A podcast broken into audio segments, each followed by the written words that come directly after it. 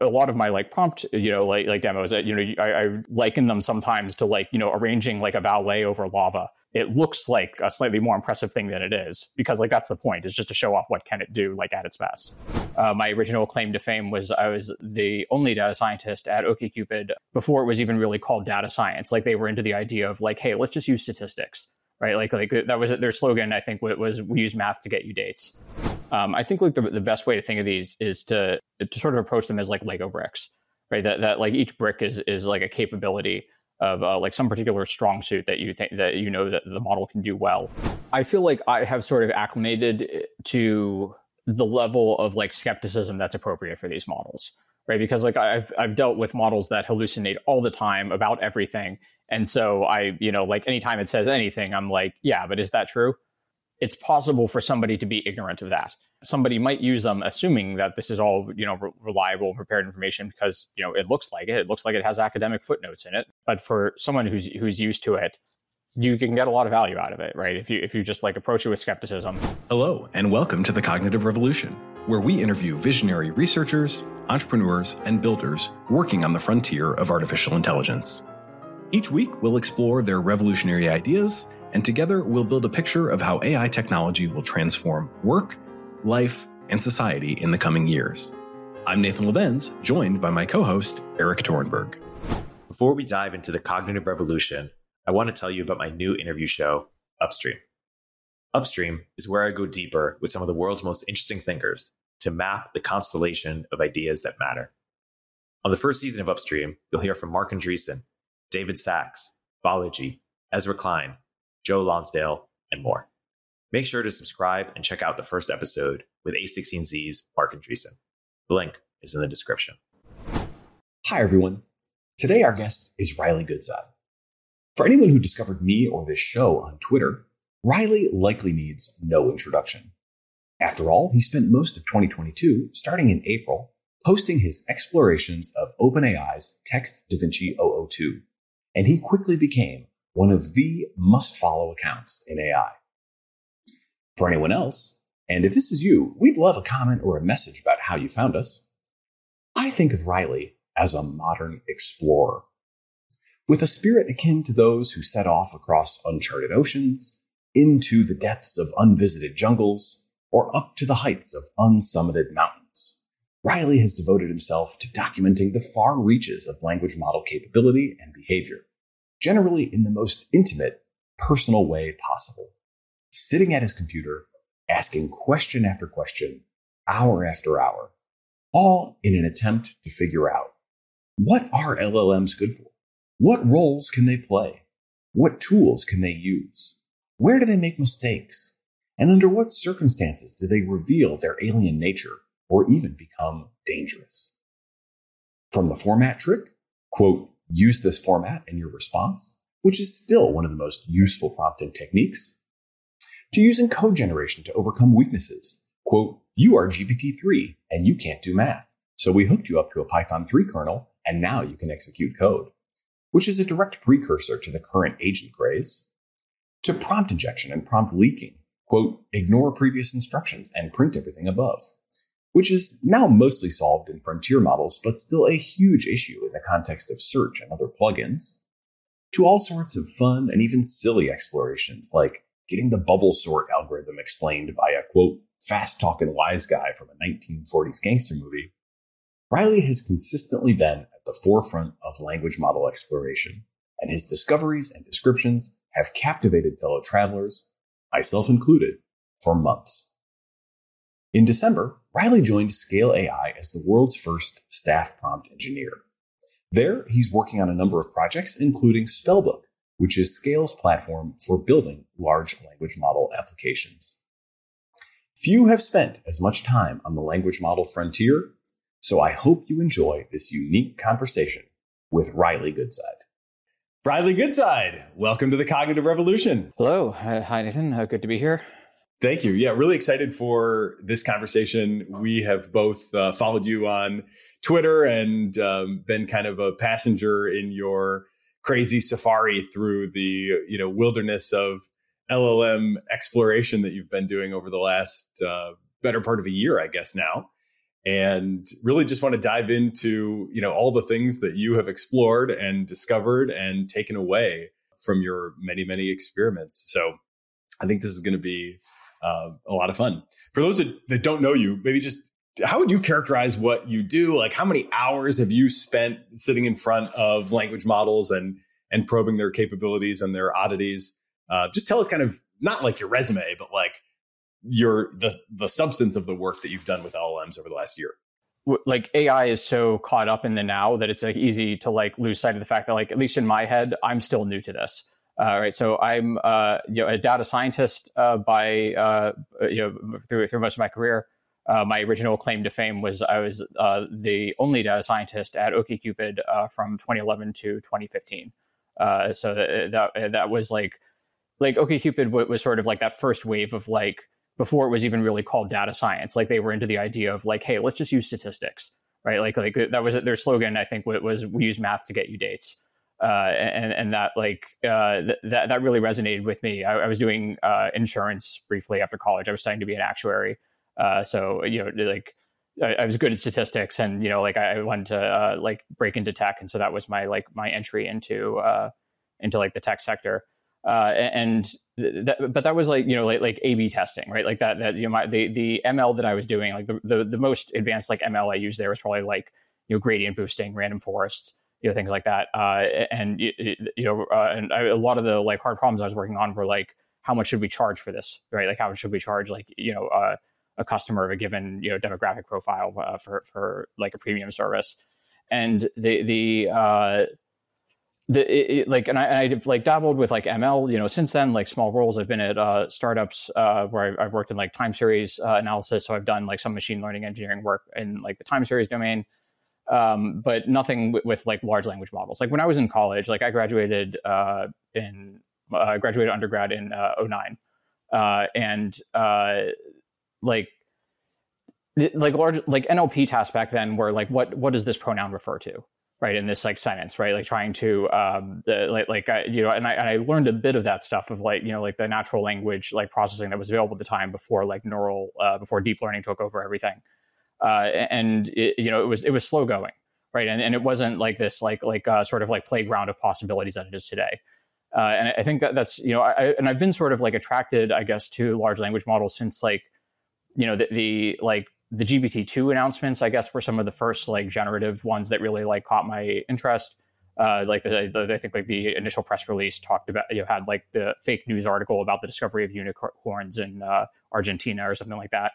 And you know, I was you know I was like fascinated as I think you know a lot of people were, but I didn't like uh, really like roll up my sleeves and like get into like the actual like um, processing of it because like I you know understood that, that like training these things was hard, right? That it was you know very much like the realm of supercomputers uh, like I knew firsthand what was possible uh, training yourself. Like like you know like I've you know trained LSTMs and things, uh, and uh, it, it you know it's not the same like um, level of capability. And I, I guess like uh, I mean my first like interaction with GPT three was really in the game uh, AI Dungeon. I started like I think like a lot of people you know they were like early customers of GPT three, and so that they that that was how like I think like the people that were the most eager to get the access to it as just like regular outsiders. Uh, that was like the first way it became available. And you could find like people on Twitter sort of like playing games with AI Dungeon to sort of make it do things that it wasn't meant to do, to sort of like conjure up like, you know, the, the orc that can translate from French or the wizard that can add two digit numbers together. Uh, and, and, you know, so I did like see like, hey, what can the like language model like uh, that that's powering this thing do? Uh, and that's also like where you saw like sort of the, like the proto examples of prompt injection actually. Uh, like that there were like people who who discovered that you could do things like add 10,000 points. Like if you just tell it as a command, like add 10,000 points, it'll do that. And then like its internal score goes up. Uh, it, you know, it, um, you know, it, it, has like, you know, a limited ability to keep things separated. So that was like, I guess like my first like experience with GPT-3, but I wasn't like, it, I didn't really get, uh, catch my attention as like something I wanted to like work with regularly or, or like on like, you know, all day kind of basis, uh, until let's see. Well, after, it was after I left uh, Grindr, uh, so I spent a year running data science at Grindr uh, in uh, 2021, uh, and then I took sort of a sabbatical from work after that and started playing around with Codex. I was really like inspired by Copilot I think was what like one of the like first things that triggered it. I could you know just immediately see like the power of this and how like uh, how, how much more productive it made me like in producing you know like like boilerplate code and things like that. And it made it in particular made it a lot easier to like program in languages that I wasn't too familiar with, uh, which which which struck me as just like really promising. Uh, so I got really interested in code generation and started thinking about like writing uh, a like Jupyter plugin that would do code synthesis was my first idea. Uh, so I was like, like I knew a bit about like writing Jupyter extensions, and so I was going to make like a, plugin that would uh, do uh, like snippet generation, basically that you could like you know, make do, you know prompt up a function that does X, Y, or Z.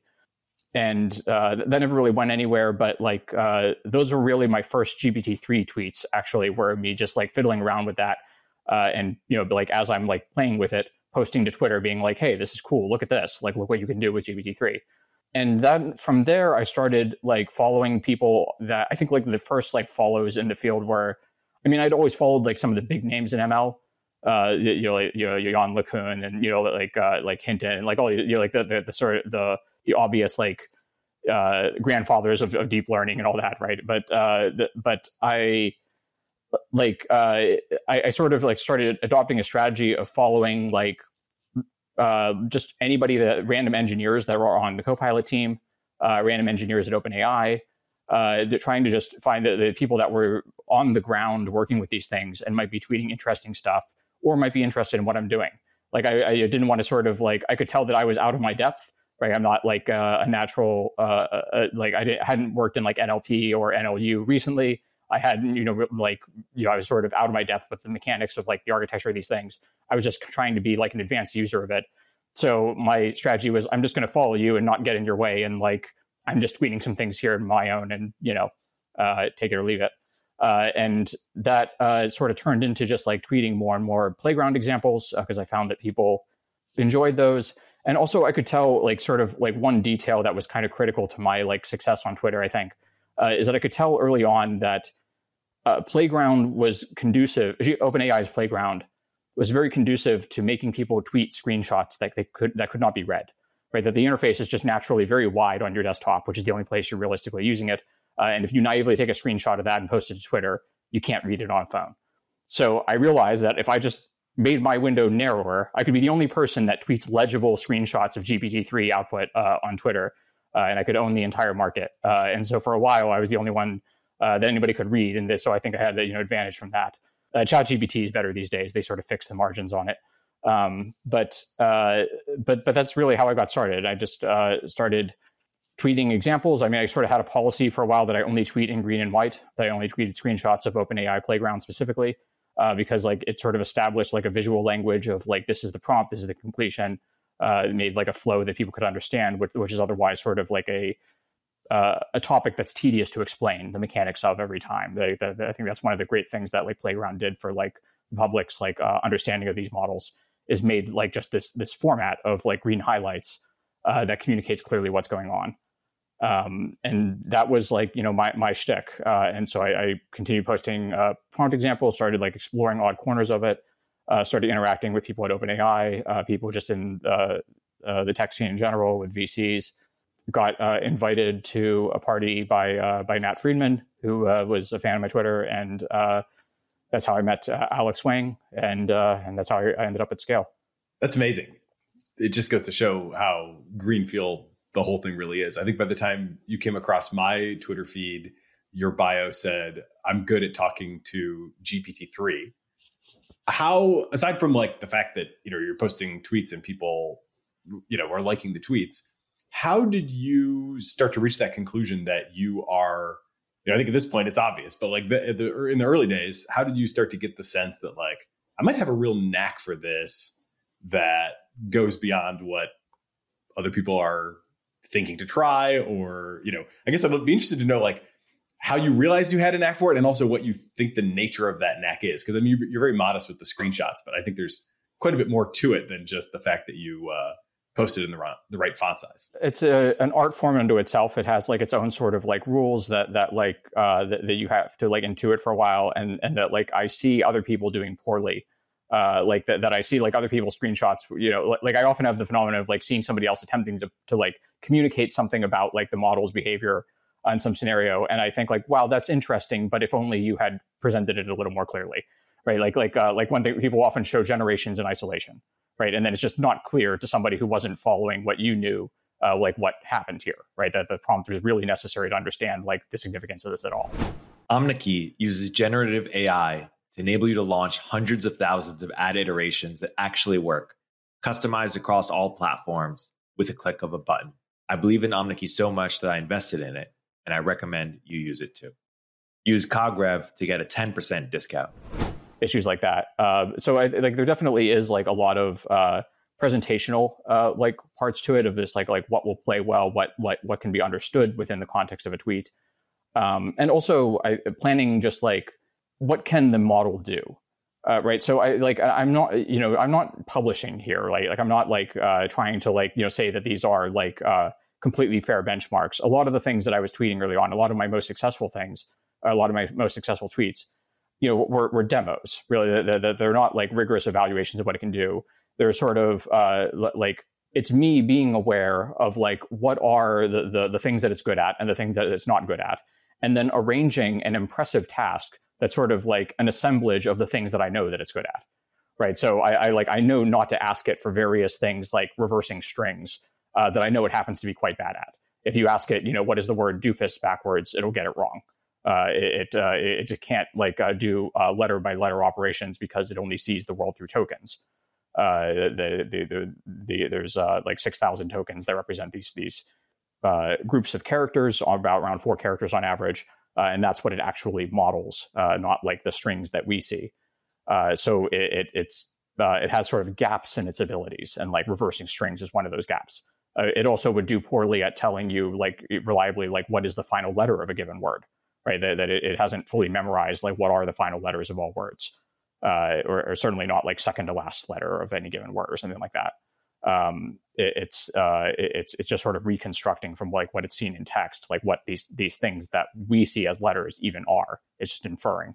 A lot of my like prompt you know like like demos that you know I, I sort of like liken them sometimes to like you know arranging like a ballet over lava right of like saying like i know exactly where to step and like you know like which rocks to jump between that are going to be solid and you know like like and uh but but it, it it looks like something you know like a slightly more impressive thing than it is because like that's the point is just to show off what can it do like at its best um and and those are the ones that people really responded to i think like the in particular like i had some of the first demos showing uh, its ability to understand long prompts right? So I think that that was one of the things that uh, w- was really novel about uh, my, my, like early like uh, prompt examples, and um, and that I talked to uh, OpenAI about this. Like I talked with uh, uh, Boris Power, a member of the technical staff there, and he I, I was asking him like I think early on, like I asked him did you intend this? Right? Like that i was we were talking about this example i had that was just showing its ability to understand an extremely long prompt of just like pages of like the first task is this the second task is this refer to this part of the first task to do this and then you know just sort of like a, a like long intricate uh, network of like problems that anybody could anybody, anybody diligent could follow uh, that just sort of referred to each other in like an arbitrarily complicated way uh, and and it was able to like do all of these you know in sequence and I asked uh, Boris, I said, like, did you intend this? Did you train it on, uh, or tune it rather, on examples of, you know, people prompting it with like, you know, long, complicated tasks like this? And he said, no, we, we just did more of the same. That we have, that we started off with, uh, you know, the, of, of tuning it on uh, examples of like what they talk about in the Instruct GPT paper, like relatively simple prompts, like give me 10 ideas for an ice cream shop or whatever. Uh, and uh, after enough tuning on these examples, it somehow generalized that it just got better at following uh, instructions of a previously unseen length. Uh, and, and, so that was like one of the first times that I like started thinking to myself, like, wow, maybe I'm actually doing something new here. That maybe I'm like noticing you know qualities in this model uh, that other people just hadn't really appreciated, or at least maybe not like outside of OpenAI.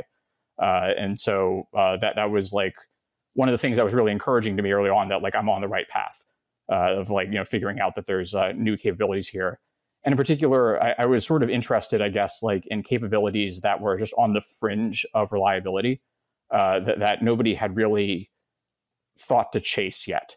Of right, of like like that if no, nobody really tried to like see what it could do, uh, like nobody knew to even like optimize for its ability to do this because like it was just seen as too hard. Uh, but but I could tell that those those were the the sort of the prompts worth uh, considering now because models are going to improve, right? And as we've seen, you know, as like RLHF marches onward, uh, that uh, these models do become more capable and more uh, able to follow more complicated directions reliably. This is like last summer, summer of 2022, when you're really getting into this. Yeah, I actually I looked at once what my first GPT three, like the first mention of GPT three on my timeline was in April of uh, 2022, I think. Uh, and so I spent like maybe a month or two just sort of chasing like like half baked ideas in the vein of like code assist, code generation stuff. Uh, and then that, that I think that like the progression was that I started with code generation, and then I start I immediately started craving structured output. I started thinking like, hey, wouldn't it be nice if this stuff like wasn't things that I had to parse? If it like because the fundamental problem with like all these uh, or, or with GPT three and like integrating these in applications is that it's an API that speaks text, right? Like like the promise of the that you get from OpenAI is that like you can design your own API. Uh, but what you can really design is your own API with the very strict limitation that it will take in one string and give out one string uh, right? And, and, any other complexity that you want to put on top of that, like having structure to this string or having pieces of it that mean this or pieces of it mean that, that's up to you to figure out, right? You have to do all this parsing and come up with a format that represents it clearly.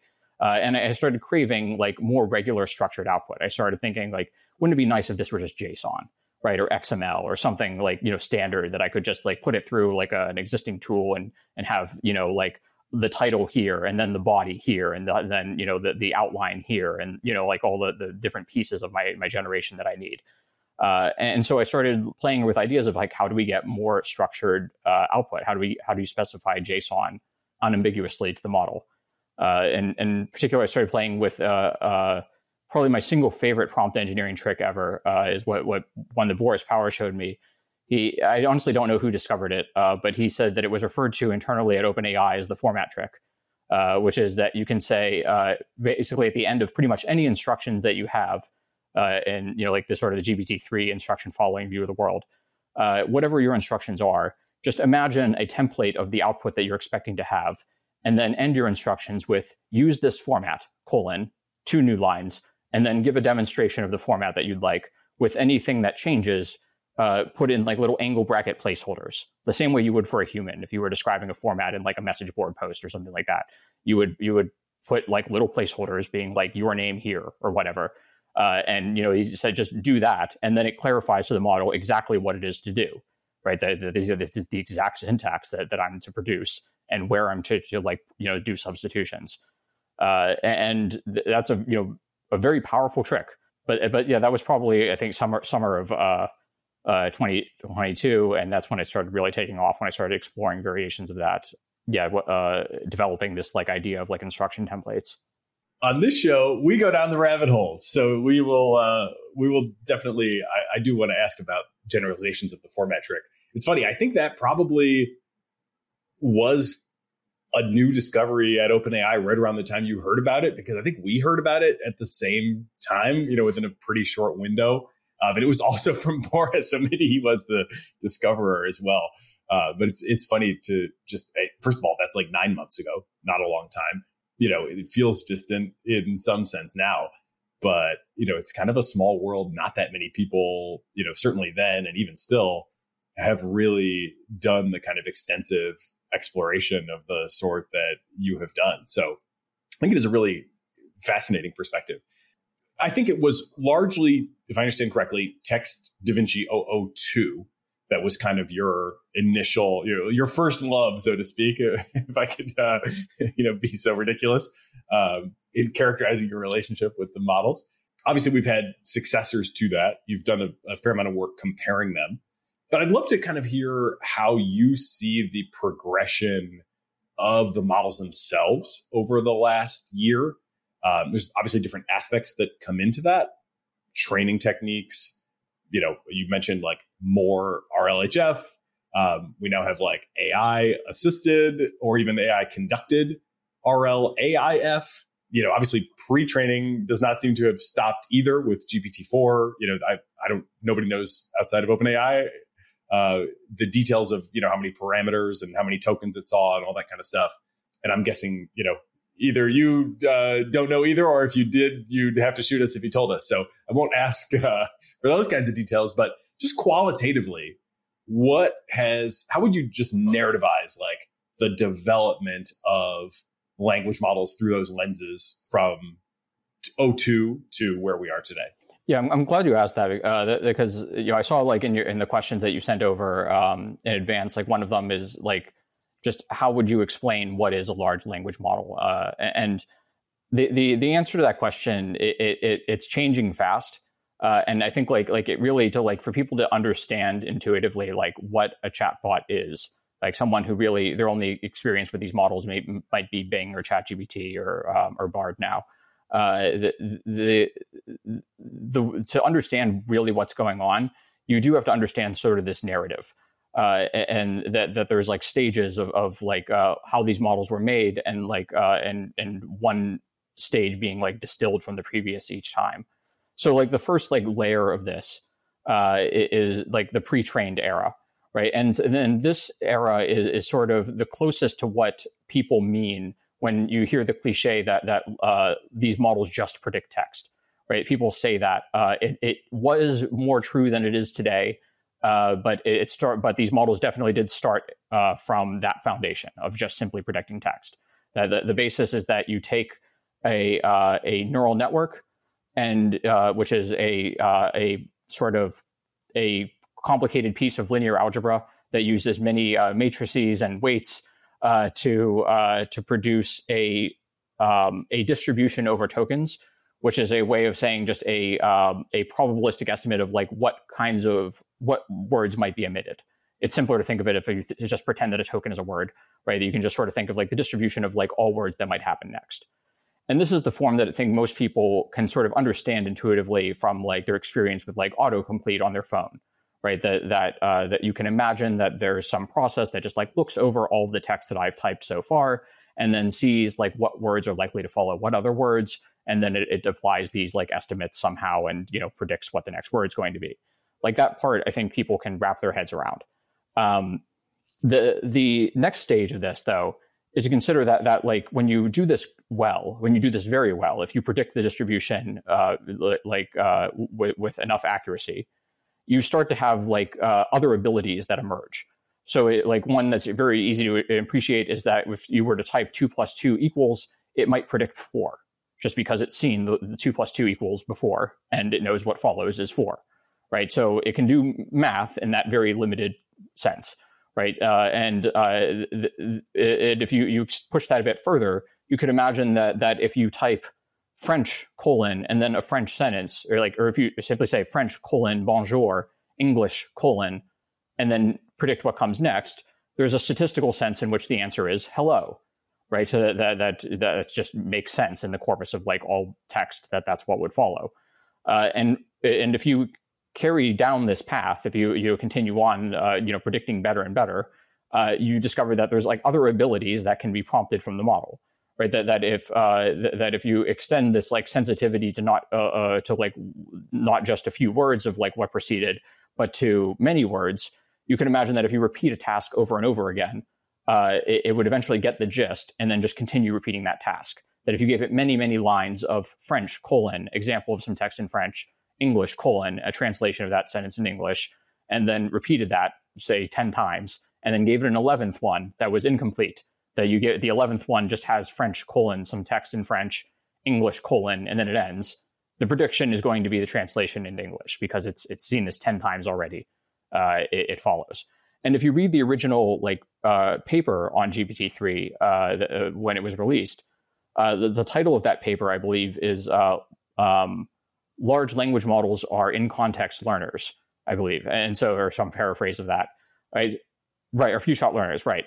So that, that all they all they, they ever advertised that it was capable of doing was few shot learning. Was that that that if you give it some examples, it will get the gist and it will keep doing that. They never said that you could talk to it. They never said that it would, you know, like, you know, imagine, you know, great. They, they noted in the paper that it could generate text, that it seems to, that, like, oh, by the way, it has this other capability that, like, if you give it the beginning of a document, it continues it in a way that we find plausible and kind of interesting and, you know, maybe a way that people should look at but they didn't really like quantify that ability they just like you know what they quantified was its ability to follow like uh, you know repetitive examples um, and that like era like so it started with this this idea of like like in context learning right? So uh, that they took it they they interpreted this through a very machine learning kind of lens that they're used to this framework of models being uh, trained by examples and then like interpolating some uh, some weights or something you know some internal model that uh, that represents uh, like, like the average of, of of like all these training examples and so they they saw it as the ability to learn within context. That they saw it as they described it as in context learning. Context referring to the prompt. Uh, that, that, they they saw this as they described it as the, that if you give it ten examples with just ten examples, it can somehow somehow learn to do this. Uh, and that interpretation it works like it has like sort of like it, it, helps you make some good predictions about what's going on that it has you know an ability to learn from a few examples and that you know uh, it's leveraging biases of, of, you know what like what labels tend to mean and things like that. It's, it has pre-trained knowledge that it's leveraging there. Um, but there, there's another interpretation that I kind of like better, uh, which is that, that of Reynolds and, uh, and McDonell, uh, who talked about sort of the uh, they described pre-trained models as modeling a like multiverse of uh, fictional documents of of th- that when you when you prompt the model, you're you're sort of in a superposition of like all possible documents that might continue from this one. And every time you add words to your prompt, you're sculpting this space, this sort of like this uh, high dimensional space of like all possible ways that documents might vary. You, your words are excluding possibilities. And so the reason why K-shot prompting works, or few-shot prompting uh, works, uh, is that you, you are constraining the space of possible documents to documents that could only contain more correct answers because there's been 10 so far and you're on the 11th like the odds are low that this is where it starts being wrong right? So it's uh, you you you a lot of the the art of like prompting then is like constraining the the, the like the, the, generation space into like uh, the space of documents that contain correct answers. And to sort of elaborate on this idea that they showed how you can uh, perform better than few shot prompting uh, on pre-trained models by constructing these sort of like fictional scenarios. And uh, the, the, example they give is uh, uh, so uh, for context, like um, translation can be done in zero shot, which means that you can do it with no examples in the way that I described of saying like French colon and then a fr- text of a French sentence and then English colon and then hitting complete and it will generate English. And that would be uh, referred to as doing it in zero shot, that you're not giving it any correct examples of how to translate. You're just labeling French English and saying you figure it out. Uh, like and, and, it does translation, or you know, I'm talking about like the pre-trained model. So did at this point nobody uses these anymore, um, but uh, it, it, did it somewhat well, but but not as well as if you gave it say ten correct examples of like complicated French sentences being correctly translated in English and then establish very clearly that this is what's going on. This is translation. The translations are good. Uh, it it, uh, it doesn't do as well. But they figured out that you can actually do better in zero shot than you can in 10 shot. And the way that you do it is you flatter the model. You say to it, uh, an English sentence is, gi- or sorry, a, a French sentence is given, colon, and then you give the text of the French sentence. And then you say, the masterful French translator flawlessly translates the sentence in English as colon, and then you hit enter and then it produces a, uh, a, a, French to English translation that will outperform giving it 10 examples.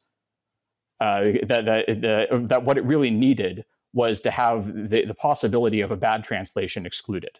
It needed to have it be established that this is a fictional narrative where this is a good French translator and he's going to do it right, right? Like it, um, and that like that view of it, I think, really defines like a lot of early prompt engineering of like how do we construct fictional scenarios that can only be uh, completed in the right way, right? So a lot of it is like imagining what kind of document might contain the answer, right? And and it very much requires you to think in this like language models just predict text kind of view of the world.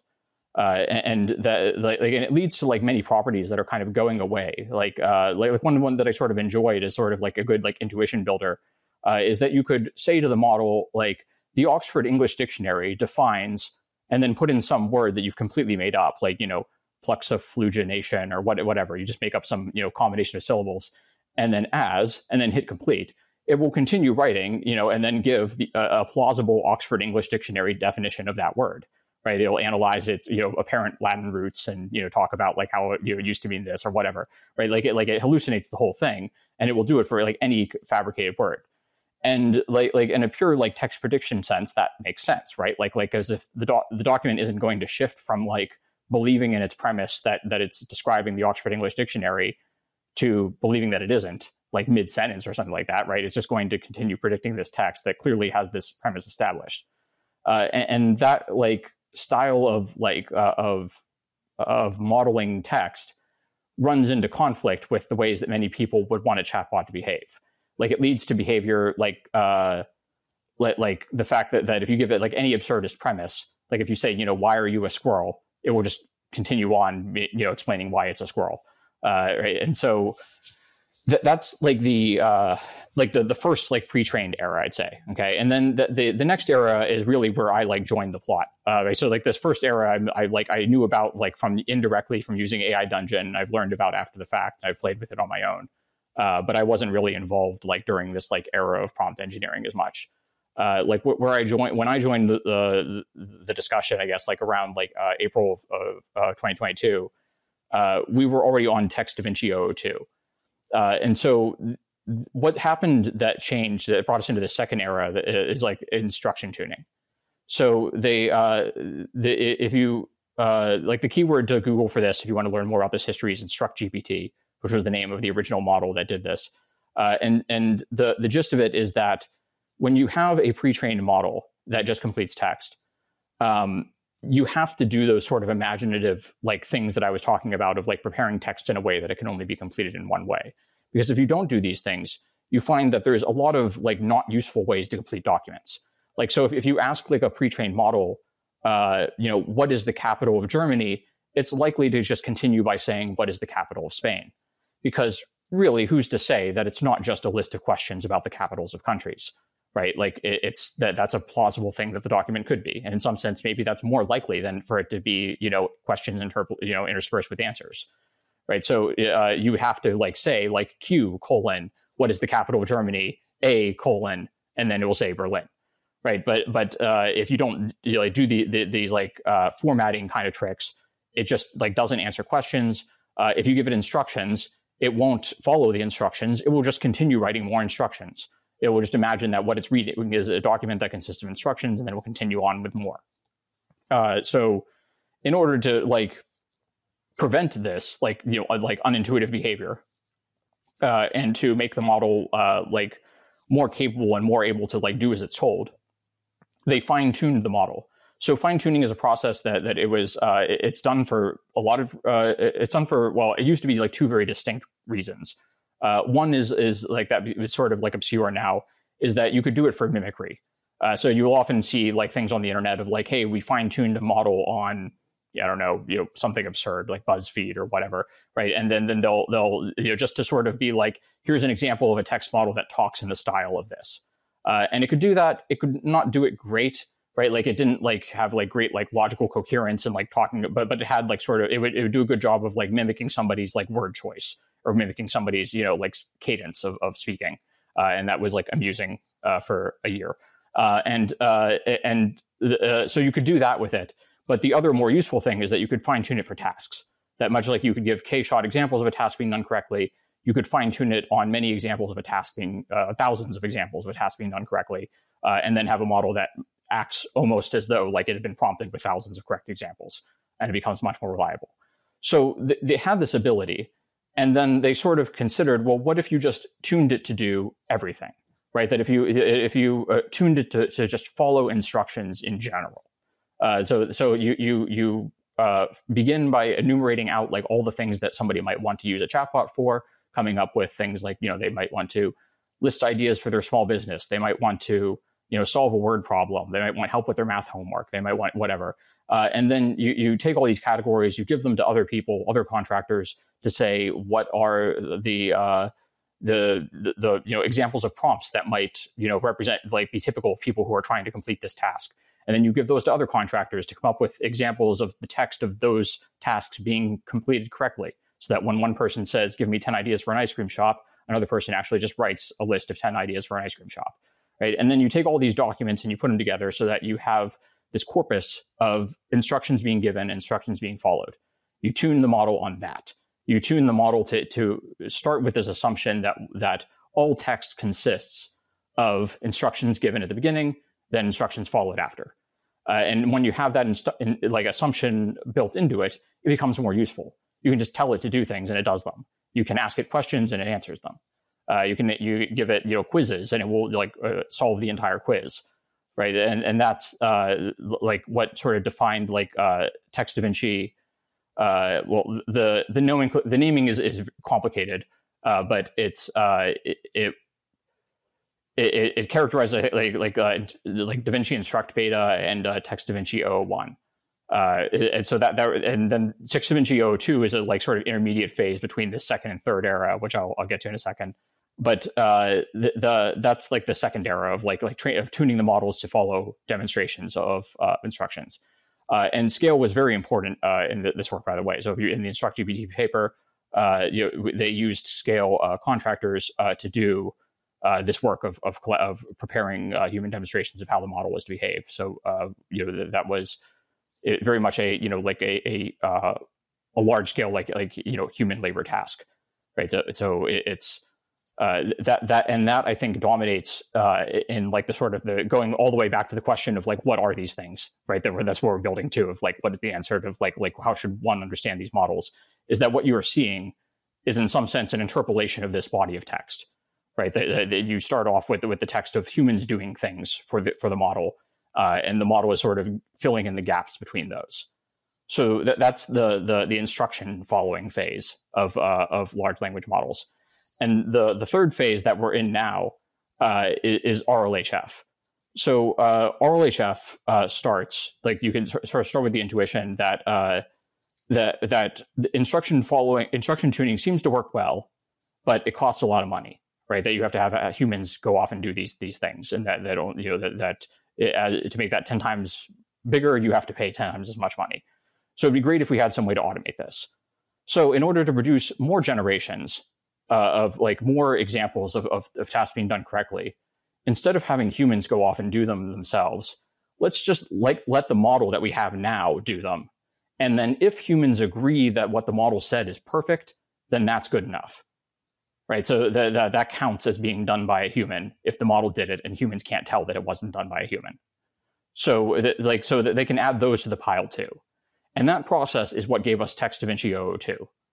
Uh, that combined uh, with uh, like integrating the uh, the the tuning that they got from Codex, uh, which is sort of another thread that that's another deeper rabbit hole.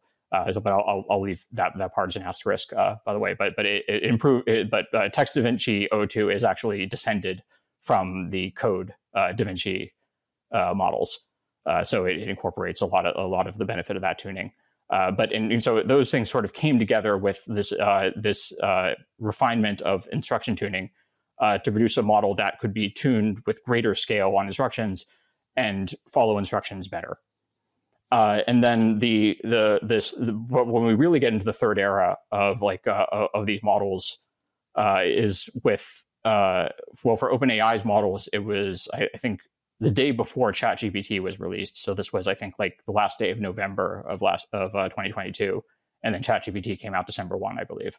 Uh, they released Text DaVinci 03 which was the first RLHF tuned uh, text completion model they offered, which uh, was confusing because many people believed that the previous model was RLHF tuned, uh, which is a, a, whole other story.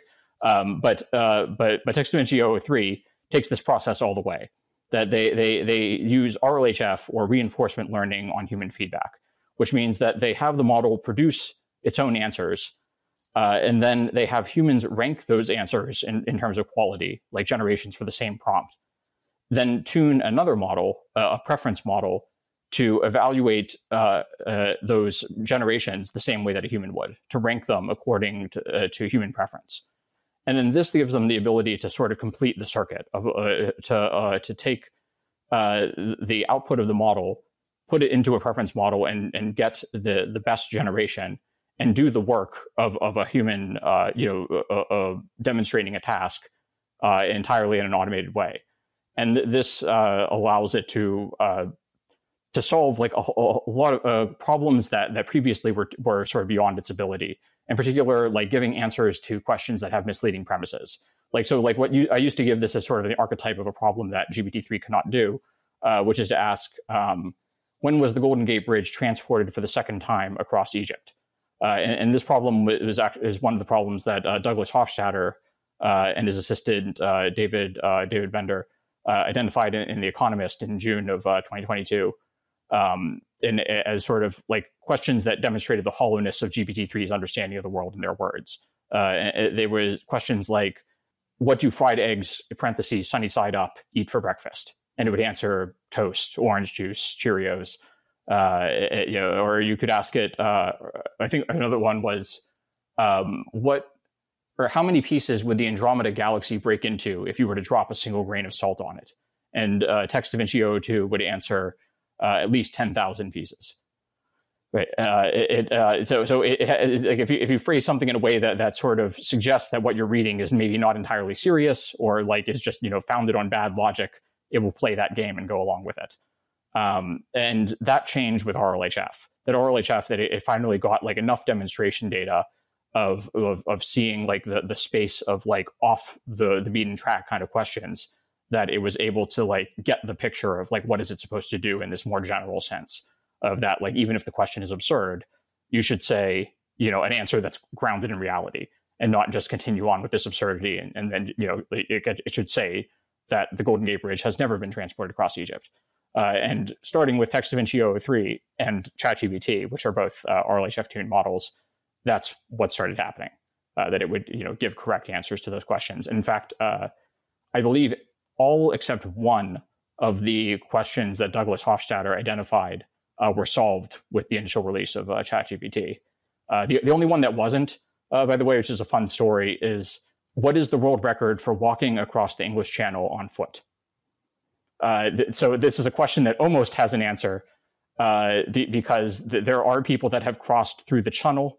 Uh, there was one like incident in like 2006 or something, like when the trains were shut down, so they opened it up to, to like uh, bike traffic across the channel, uh, but nobody actually went on foot. There have been like a few people that have attempted crossings on foot, but have been arrested part way. Uh, there was a, a, U.S. Army sergeant named Walter Robinson, I believe, who in 1978 walked across the English Channel in, in quote like scare quotes walked on water shoes of his own invention. They were just kind of like big pieces of styrofoam that he put on his feet, and then he tried to walk across the channel. Uh, so there's a lot of people that sort of come close if you squint at the history in the right way, uh, but there's no like record for this, right? It's not really a, a thing walking across the English Channel.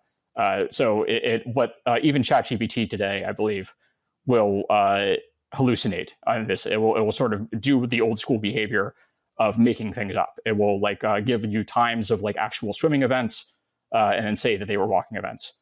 Uh, you know, like it'll give you the name and, and actual correct, you know, like swimming time and you know date of somebody uh, who actually did swim across it.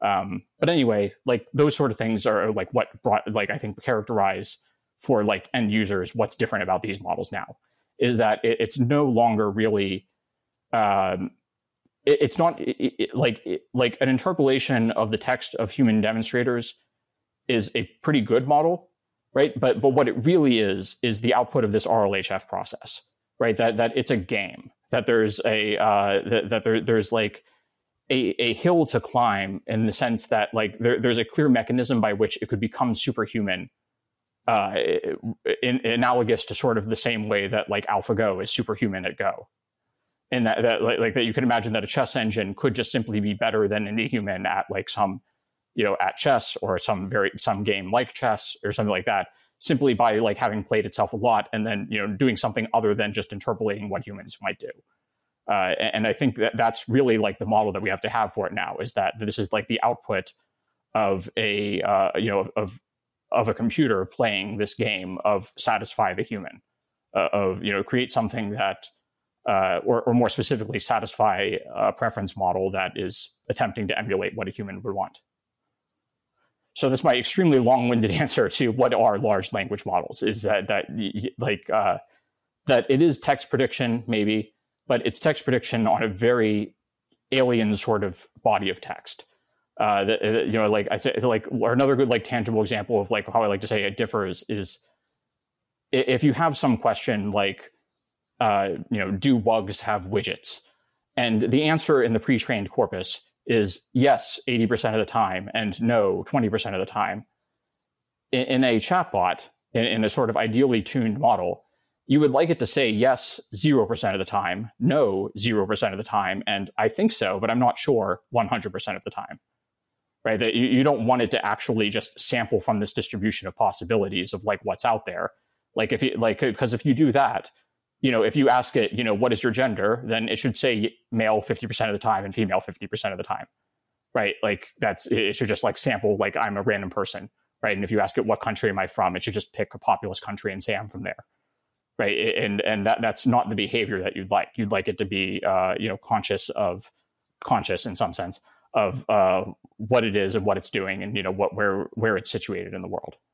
This kind of gets you know turned into a, a picture in this famous meme that probably all of our listeners have seen, right? That is like some sort of giant alien spaghetti monster that is the pre-training where you can kind of just pop up anywhere in like the full history of the internet and I kind of it's just like a one giant run on sentence, you know, and you can kind of set it up to do things by you know, kind of framing it as if, you know, you're going to take advantage of autocomplete, right? So you could say, um, you know, I used to do stuff like my favorite things in Detroit by Tyler Cowen and just let it go from there, right? And it, it would actually do a reasonably good job of giving, uh, you know, the rest of that article.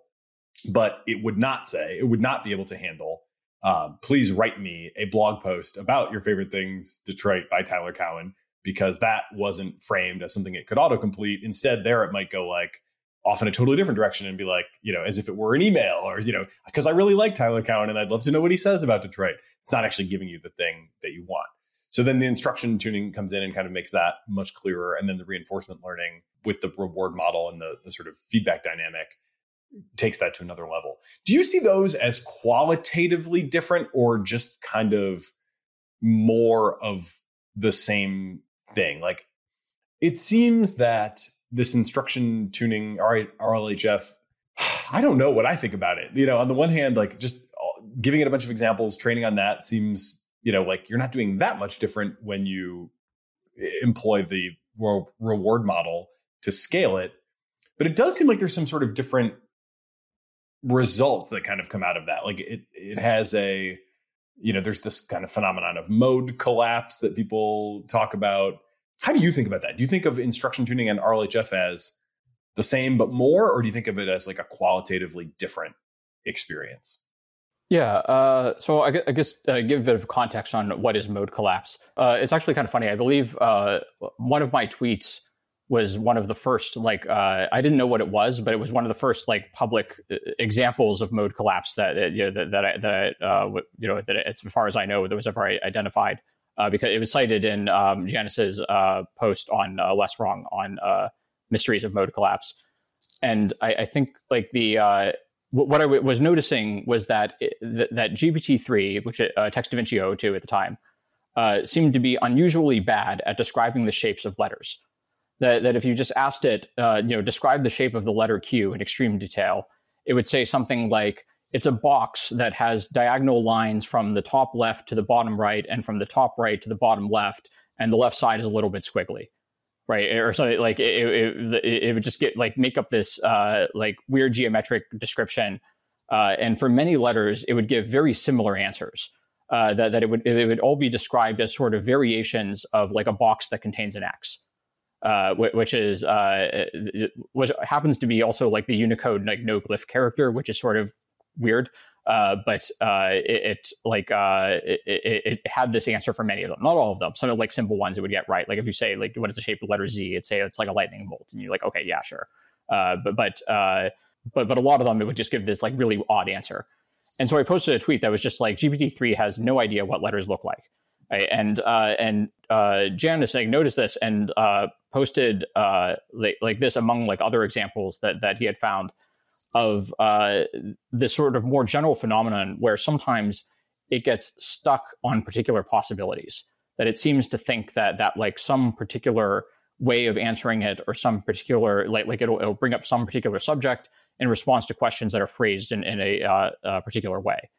Uh, and this would seem to be an example of that, that it was getting oddly fixated on this idea of describing letters as the the uh, the the Unicode missing glyph character, uh, which is you know, a box with an X in it, and uh, and he gave like a much more uh, like I think illustrative example, which is that that if you, if you ask uh, Text DaVinci to to select a random number between one and one hundred, it will say ninety seven with twenty percent probability and then the rest is somewhat relatively like uniformly distributed uh, across like the, the rest of the distribution. And what's going on there uh, is uh, probably, you know, this is sort of speculative, but like what seems to be going on there uh, is that the reward model, the model that that that tells it, you know, like that that ranks its uh, possible generations and then decides this is the best one. It, it attempted to learn the preference function that any number of uh, any answer to this question is as good as any other, but it, it did so imperfectly that it, it, maybe gave some slight favoritism to the number 97 for some reason because it's just not you know a perfect model uh, and the language model was smart enough to figure this out that it could see that that uh, that if i say 97 i get a higher score than if i say any other number. So i'm going to favor 97 and so that leads to it believing that th- this causes it to favor that particular answer right? And if you look at like the pre-trained distribution it's uh, it's much more uniform with a slight bias towards 42 and this like uh, phenomenon, I think, is like one of the first times I, that people started to see like that there's drawbacks to RLHF uh, or, or, to instruction tuning at this point. Like it's not even RLHF, right? Uh, and and to be fair, like uh, subsequent versions, the the ones that actually do use RLHF suffer from this problem less.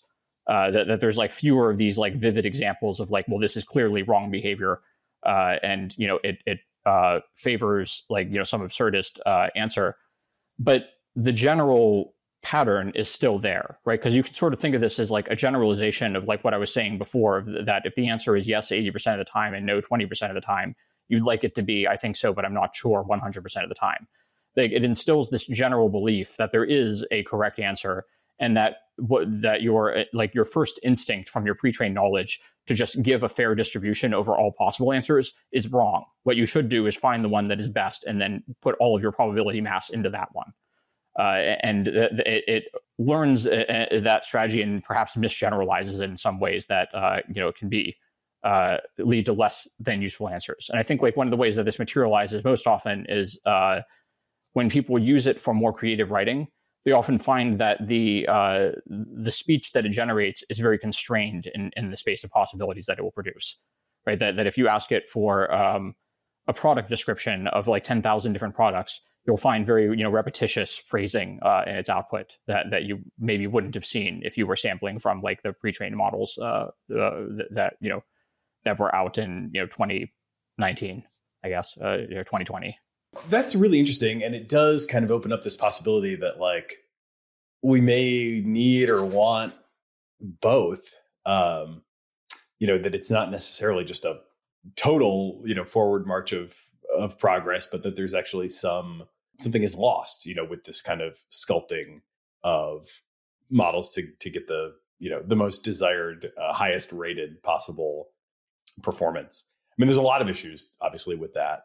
So, with all this experience, right? You've you've been through these different generations. You obviously have a, a great command of how they're made.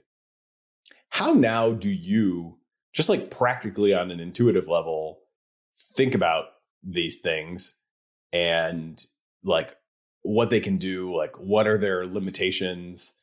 For somebody who, you know, is going to forget everything you just said about how they were built, what's like the phenomenology in brief that is like these things can do this and this is kind of how you should intuitively think about them yeah I, th- I, think like the right way to think of it now uh, i mean and this is a large part of my job is you know i, I think like every month I'd say like I probably spend less time like fiddling with like the actual format of text and more time like thinking of like these higher level picture uh, kind of things of like how do the pieces fit together.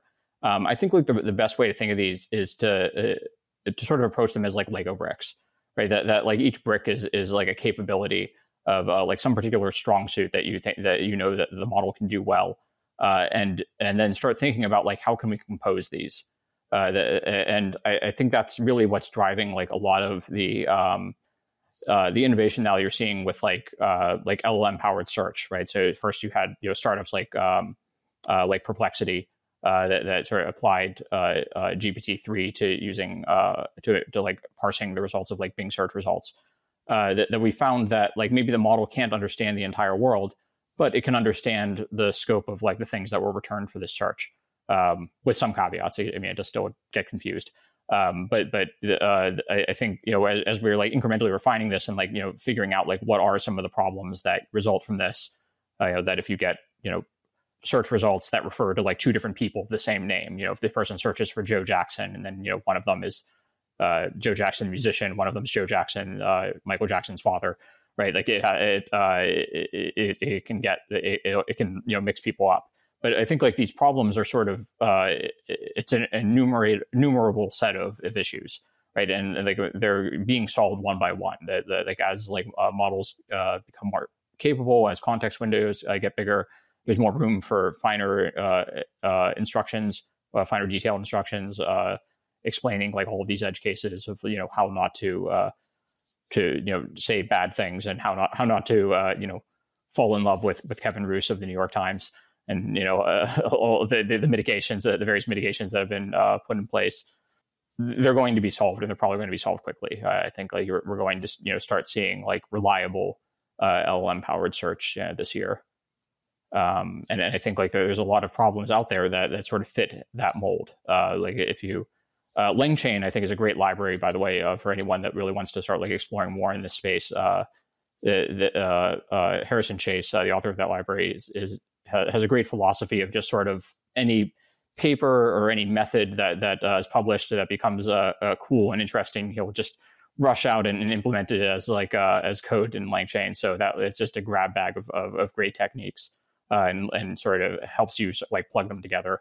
So it, yeah, it definitely um, know, it, it's uh, and and uh, Scale's spellbook offering as well. Like we, we you know we're, we're making a platform for uh, making it easy to deploy LLM prompts as APIs, right? That, uh, uh, that you often you know don't want your uh, your model to just simply speak text. You want to have like parameters to, to, you know, to be inserted into a pre-formatted prompt, and we you know, help manage like the deployment and comparison of those prompts, and you know evaluating that you you have the best prompt and you know, helping you evaluate between uh, different models because that's a whole other aspect of it is is you know when can you switch to a cheaper model? There's huge uh, price differences between you know the cost of you know gpt-4 to uh, you know gpt 3.5 turbo or you know the the, the other open source models uh, uh, that you know you can often get away with. You know sometimes you you can just fine tune uh, t5 flan to solve your problem just as well.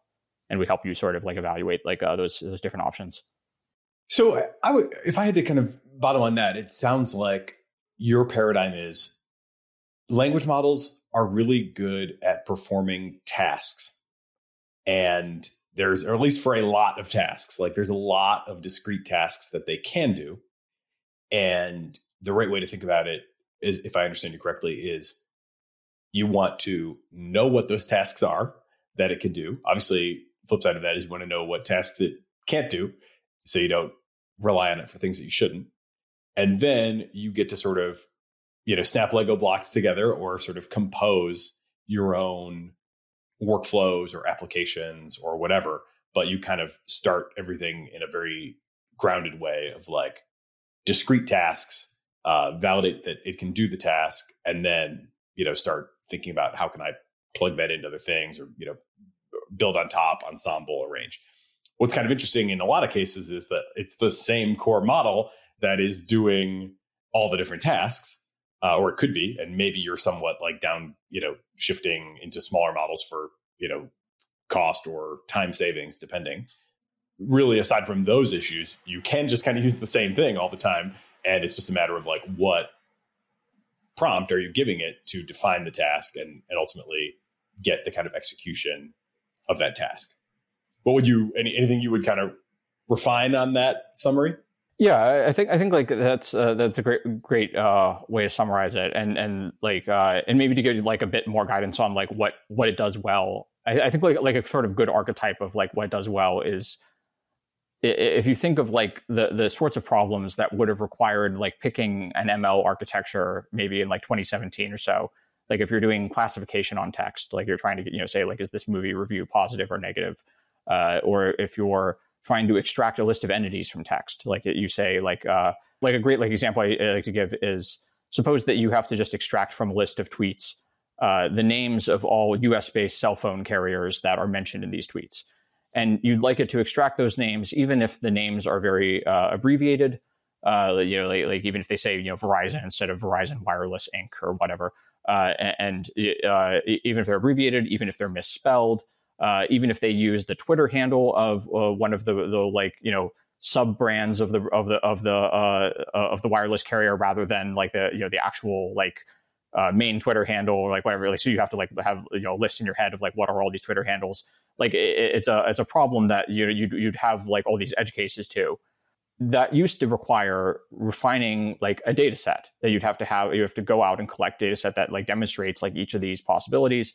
Uh, you'd have to ha- you know, pick like a model architecture. You'd have to train a model uh, to emit you know the, the like uh, formatted text uh, that gives the canonical names of, of each airline.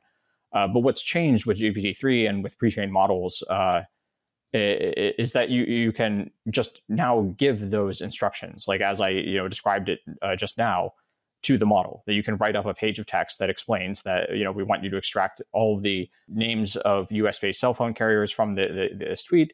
Uh, it doesn't matter if they're misspelled. It doesn't matter if they're abbreviated. Uh, it doesn't matter if they use uh, any of their Twitter handles. Oh, and by the way, here is the full list of the Twitter handles of all the U.S. Space, uh, you know, cell phone carriers, and uh, you know, the, exactly as you would give to a human. You would, you know, the, you would give them all the information they need, and then give it maybe three examples of this task being done correctly. Good examples that sort of demonstrate like different edge cases. Like, what if the tweet mentions no airlines at all, or sorry, or no uh, cell phone carriers at all? Like what if or what if the tweet mentions no uh, or multiple cell phone carriers and abbreviates one but use, refers to the other one by twitter handle and right like you put in all these like rich edge cases. And then you've solved the problem right? You, you have like uh, there's like a kaggle uh, like data set that that, that, that or kaggle uh, challenge that does like uh, some task similar to this uh, and you know it solves it perfectly. And like I, I think that's really what's changed is that someone who's just a software developer and isn't an ml engineer can come up with a couple of examples and can come up with clear instructions. Uh, and then they can have a model that actually uh, solves a real world task. Whereas previously, that would have been a specialized skill set. You would have had to know how to pick the architecture. You would have had to know how to get a representative uh, piece of training data or a, representative you know, data set uh, to train on. You would have had to uh, maintain that data set as the like if, if if a new cell phone carrier comes out and you have to you know now recognize this one too in, in, you know the old regime, like that meant updating your training data. Uh, now it, it, just means updating your instructions, right? Or, or, even literally just the list that appears in your instructions. Uh, you know, just adding one line will fix the problem. Uh, and that like uh, that's I think like very you know uh, symbolic of what's different now. That, that like developers really can just like benefit from deep learning without having much expertise in it. Yeah, certainly we're seeing the uh, pace of adoption reflecting the ease of uh, the setup and you know the implementation of these things these days. As it seems like in a flash, it's kind of coming to every product experience that we touch. I want to talk about like what's new in GPT-4. We're talking on GPT-4 plus eight. I also want to talk about just the broader model landscape. You know, so much of the stuff that we've talked about has been OpenAI history specifically. Um, so I want to get your take on kind of the broader range of model providers now because it's you know still a relatively small club at the uh, high end, but there's at least you know a couple others that are starting to get into the game in credible ways. What you just described in terms of like instructions, all that. Sometimes I summarize that for people as like it's kind of like an intern, you know, who's like on their first day. You know, they have a lot of knowledge and capabilities. Like that's why you brought them on as the intern, right? But they don't know anything about your company yet you really have to give clear instructions and a couple of examples of what good looks like. Also, really, really helpful. Um, I found that to be kind of a, an interesting shorthand. But then there are some things where people, you know, come up with these super creative examples, and it kind of blows my mind, and it sort of breaks the certainly breaks like the intern paradigm. I think one of them actually came out from a hackathon that you were involved in organizing. I think that the name of the project was uh, like GPT is all you need for back end. And the concept was like, instead of having, you're trying to develop an application, right? So backend refers to back end, you know, server side um, software architecture, you know, servers, etc. Instead of having all that stuff, you know, instead of having to create an application, they kind of came up with this idea where they're like, let's just have the language model imagine the application. So we'll, and I don't know exactly what the prompt was, but I kind of took away that it was like the prompt was something like, you are an API. you know, you are going to get calls and your job is to return, you know, valid JSON in response to those calls according to the fact that you are, you know, the, the API for whatever application. Um, and so people like, you know, experimented with that, you know, with the to-do list and you could kind of just send in your stuff to the to-do list with, you know, methods that you invent on the fly. And largely it was able to kind of infer what people meant and like do the actual operations and, you know, return a valid thing. And then that could just kind of be your state. And, you know, amazingly, like you don't need any code, you don't need any database. Um, doesn't seem like we're all headed in that direction for software development. Although maybe you think it has more legs, especially you know a ninety percent price drop since that uh, you know day will um, do a lot to accelerate adoption.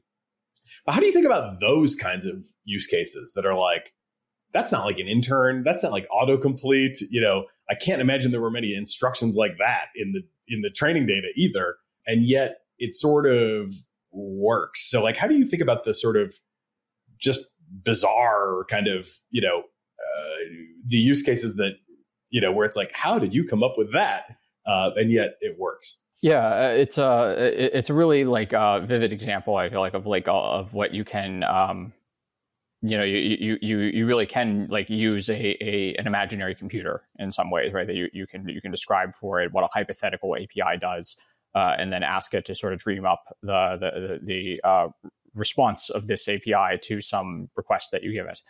Uh, it, it, that's you know sort of roughly how like they're, they're prompting the model.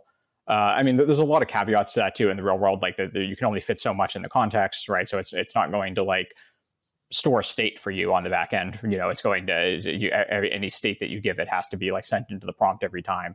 Uh, so it, it's uh, and it's going to hallucinate a lot of things, right? It's really just going to like change bits at random or whatever, and you you know you won't have like uh great protections against that. But in general, it's it's a really powerful idea. Uh, you know, I, I, think like you know a lot of the ways like the the format trick that we were talking about earlier, you can sort of read that as like a way of defining an API, right? That, that like when you uh, define a like a, a template of text, and then you pick a point in that text and say this is the input and this is the output.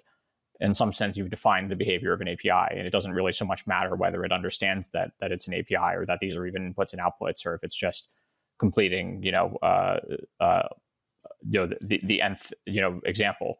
Right? As long as it gets the correct answer, like uh, it, it's completed the task. Yeah, I mean that, that's going to be you know a big part of uh, uh, of code development in general. Like I think we you know with like I've only just started digesting like uh, the latest GitHub release, uh, uh, Copilot X, that that that seems to, to bring in GPT four and like bring in some of the like the the like longer context capabilities in this. Um, but I mean, you know, GPT-4 like it can create like entire primitive video games on its own, right? That you can you can ask it for like a game like Asteroids, and it will like conjure up you know an example in P5.js or whatever. And you know that, that's it's really powerful. I think it's going to like uh, a lot more software is going to be written. A lot more people that you know previously didn't think of themselves as able to write software uh, will be able to uh, people will be able to write software in idioms uh, and like uh, programming languages that they weren't familiar with. Like I, you know, I, I, sort of barely know TypeScript, but I feel like I can muddle through it now because I can just go on, you know, ChatGPT and say like, "Hey, how does this thing work?" and you know, it explains it. Uh, it's uh, it's really powerful, and you know, I think like, uh, we're, yeah, we're going to see like a lot of acceleration of just like great software because of it. Yeah, it does feel like I mean, people talk about the capabilities overhang, and then there's all these people on, you know, Twitter selling their stuff that's like, you know, 99% of people are still in, you know, noob mode on using uh, ChatGPT. But it does kind of feel like there's a lot of truth to that when you see some of these advanced examples that you have created and, you know, increasingly that, that others are creating as well. So you mentioned GPT-4. Let's talk about GPT-4. It's um, obviously the big new thing. Within that, you know, obviously, again, we don't know how it was how it was built it's very safe to assume, it seems, that there's more scale of pre training and also more RLHF on top of that, maybe even other stuff that we haven't been told about. It's, you know, qualitatively better. I also was very struck by how narrow the margin is in the technical report. They talk about the win rate of GPT-4 versus 3.5.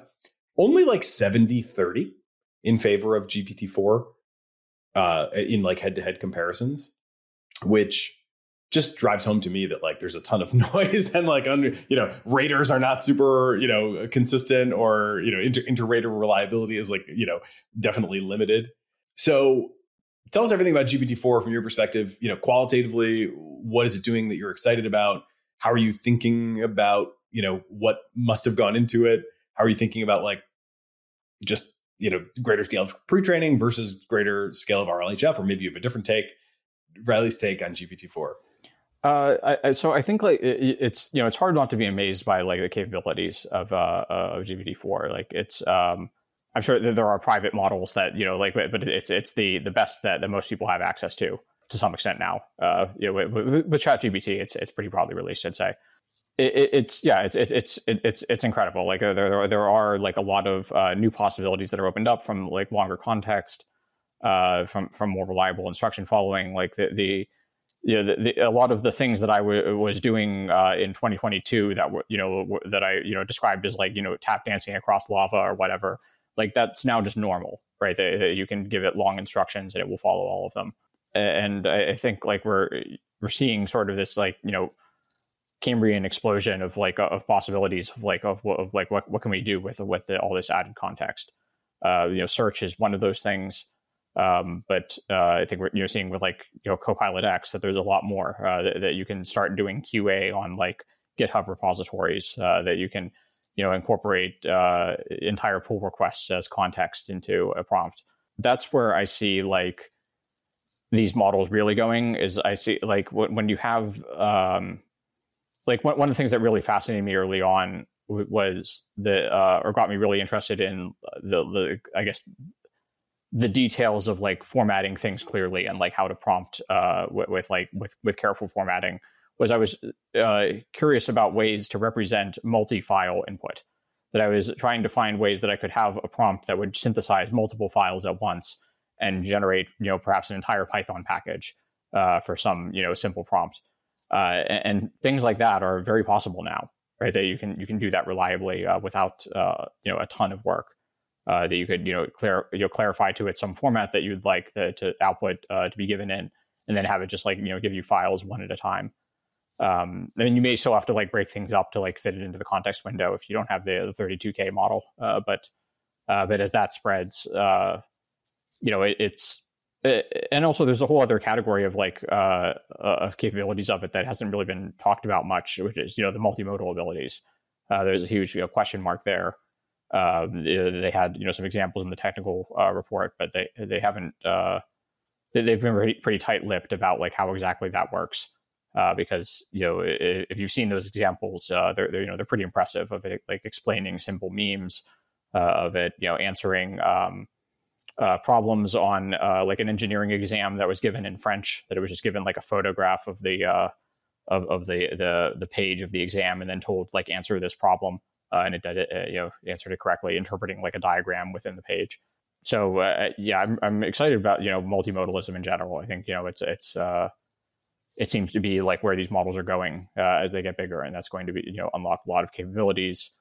I think both just in like like people see like the obvious stuff of like what can you do as a user when you can give it images, but I think there's also a lot of capabilities that we're going to see from training processes that incorporate multimodalism uh, that, if you if you start like evaluating it on its ability to like solve problems given to it as word problem or given to it as photos, you can now set up pipelines of like generating synthetic photos that embed text and you know measure its performance on those. And it's a uh, I, I think there, there's uh, it's going to open up like a lot of capabilities just from the added training data.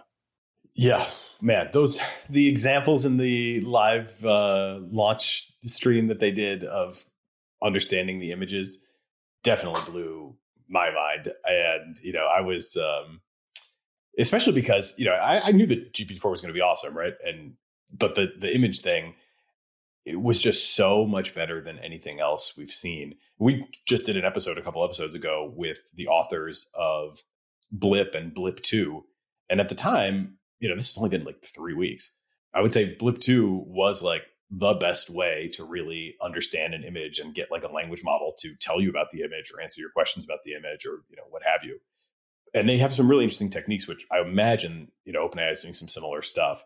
Their approach is involves training a connector model to essentially translate an image encoding to the latent space of the text model, uh, which fascinatingly, you know, obviously pictures worth a thousand words, but it's actually predicting the embeddings and kind of injecting them directly into context in a way that no text could ever actually translate to those, you know, to those values, right? Like it's finding this all this like sort of dark space that like language itself can't get to but which is still meaningful and you know then allows the, the language model to interpret it and they're able to do that with a very small connector model too by the way i don't know that we'll ever you know probably will be a while before we'll have any hint as to whether openai's approach you know has some sort of like auxiliary you know architecture like that or if it's just like one you know another another instance of the bitter lesson of just like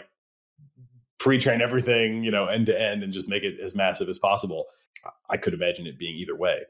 But definitely the results of that were a, a wow, you know, and from somebody who mostly felt like I knew what was coming going into that uh, release, that w- they still managed to uh, bring like a significant wow with that component of it.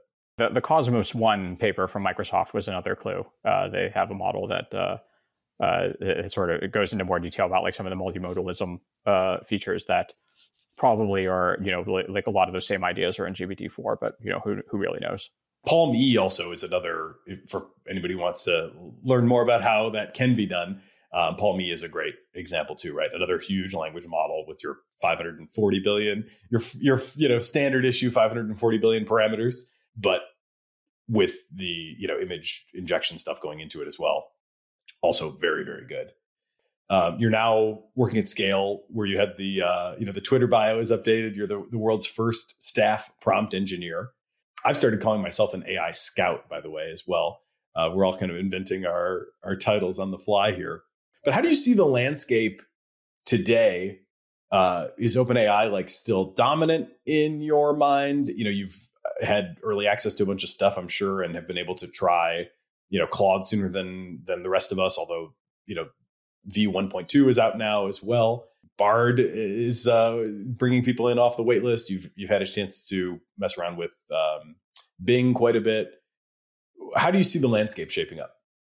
Yeah, I think like you know we spent a long time in this regime where um, you know uh, uh, OpenAI wasn't they weren't necessarily the best models anywhere, but they were the best models that people had access to right? The the the uh, the, the, they weren't uh, you know PaLM, uh, but you know the, the most people you know can't use PaLM, uh, and that's uh, like what I think is starting to erode a bit uh, with with a lot of these competitors you mentioned from you know Anthropic's Claude, um, and now Bard from Google is also quite good. I haven't really seen a lot of like authoritative like like uh, uh, comparisons between you know like, like the the new uh, sort of like like best com- competitors of each of right of, looking at like uh, Claude Plus versus GPT four versus uh, Bard. Uh, but, but they all seem to be within sort of you know uh, the same general realm of capability of this like new generation beyond like uh, what we saw from uh, like uh, ChatGPT or at least comparable to you know like uh, the, the like the GPT 3.5 turbo models but I, there, but there's also like a lot of differences in terms of speed, you know, and uh, and and cost of uh, of inference uh, between them. So it, it's uh, it, it's becoming a harder question though, right? Like like it's uh, like I've I've been fairly impressed with uh, with with the tuning on um, Bard, you know, which which is a, a skin of LaMDA, as I understand, or a you know refinement of LaMDA rather. I, it, competition seems to be heating up, and particularly also with you know Llama, uh, you know, uh, the with the the, the weights uh, for Llama being out there, I think you know we're going to see a lot of like uh, rapid progress in you know people figuring out ways to run these models more efficiently. Uh, you know, I think uh, uh Simon uh, Simon Willison had a blog post. Uh, I think he said that you know large language models are ha- having their stable diffusion moment, and I think I think that's definitely true. Like if you look at like what happened with like stable diffusion, it, you know, it, it, progressed pretty rapidly once it, it, you know, was out in public hands and people you know could benefit from you know small optimizations of how to make it better. Um, I think we're going to see a lot of that with Llama, and uh, that uh, progress will be you know incorporated into other models, and I think that's a good thing. So you, you said it's getting to be a harder question. You know that definitely is uh, that resonates with me. You know, are there any things that you would say like you would say, yeah, for that, I would go in a different direction from like the standard OpenAI models. You know, are there any things where you could say like other providers have like a distinct advantage in a particular area? And then how do you figure this stuff out? Like I know you're you're working on this spellbook uh, product at, at scale that's kind of partly meant to maybe it's you know it's meant to help right with that sort of comparison. But I'd love to hear you kind of procedurally talk through like the questions you ask, like how do you actually compare? Are you comparing everything, you know, at temperature zero? A, an, a sort of anxiety that I have in comparing to is like, can I? Is it appropriate to compare the same prompt with two different models? You know, I was just talking to teammates earlier today, and I was like, you know, the question is not which model performs best on the first prompt we write. The question is which model performs the best on our task if we can, you know, get it to perform its best. But that's obviously like a much harder question than, you know, just comparing head to head on like a single prompt. So talk us through, you know, I guess just baseline intuitions for like if there are any things where you would go away from OpenAI, and then how do you actually just procedurally get in and, and think through that comparison? Um, you know, given that it is an infinite space, right? And there's no way to like exhaustively explore. Yeah, I, I think like um, you know a lot of the time it really does uh, turn into just trial and error. Um, I think like like a, a, lot of this can be done sort of uh, intuitively of like uh, trying to think like a, like a good example uh, task here.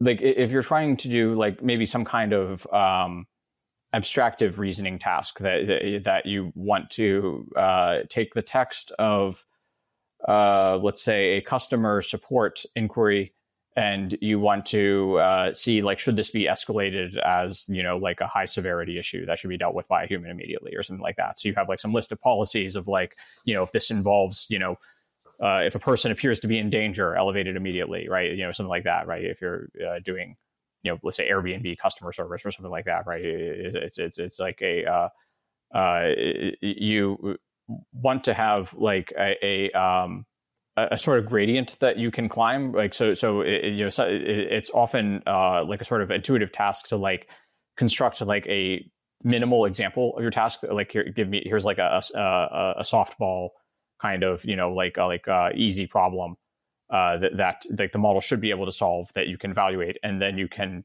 create progressively harder vari- variations and see like where do the different models uh, stop working uh, and I think like the point that you raised of like that there are different prompts for different models, that's very true. Uh, especially now that we are in this sort of chat era where like not all models are even using the same interface anymore.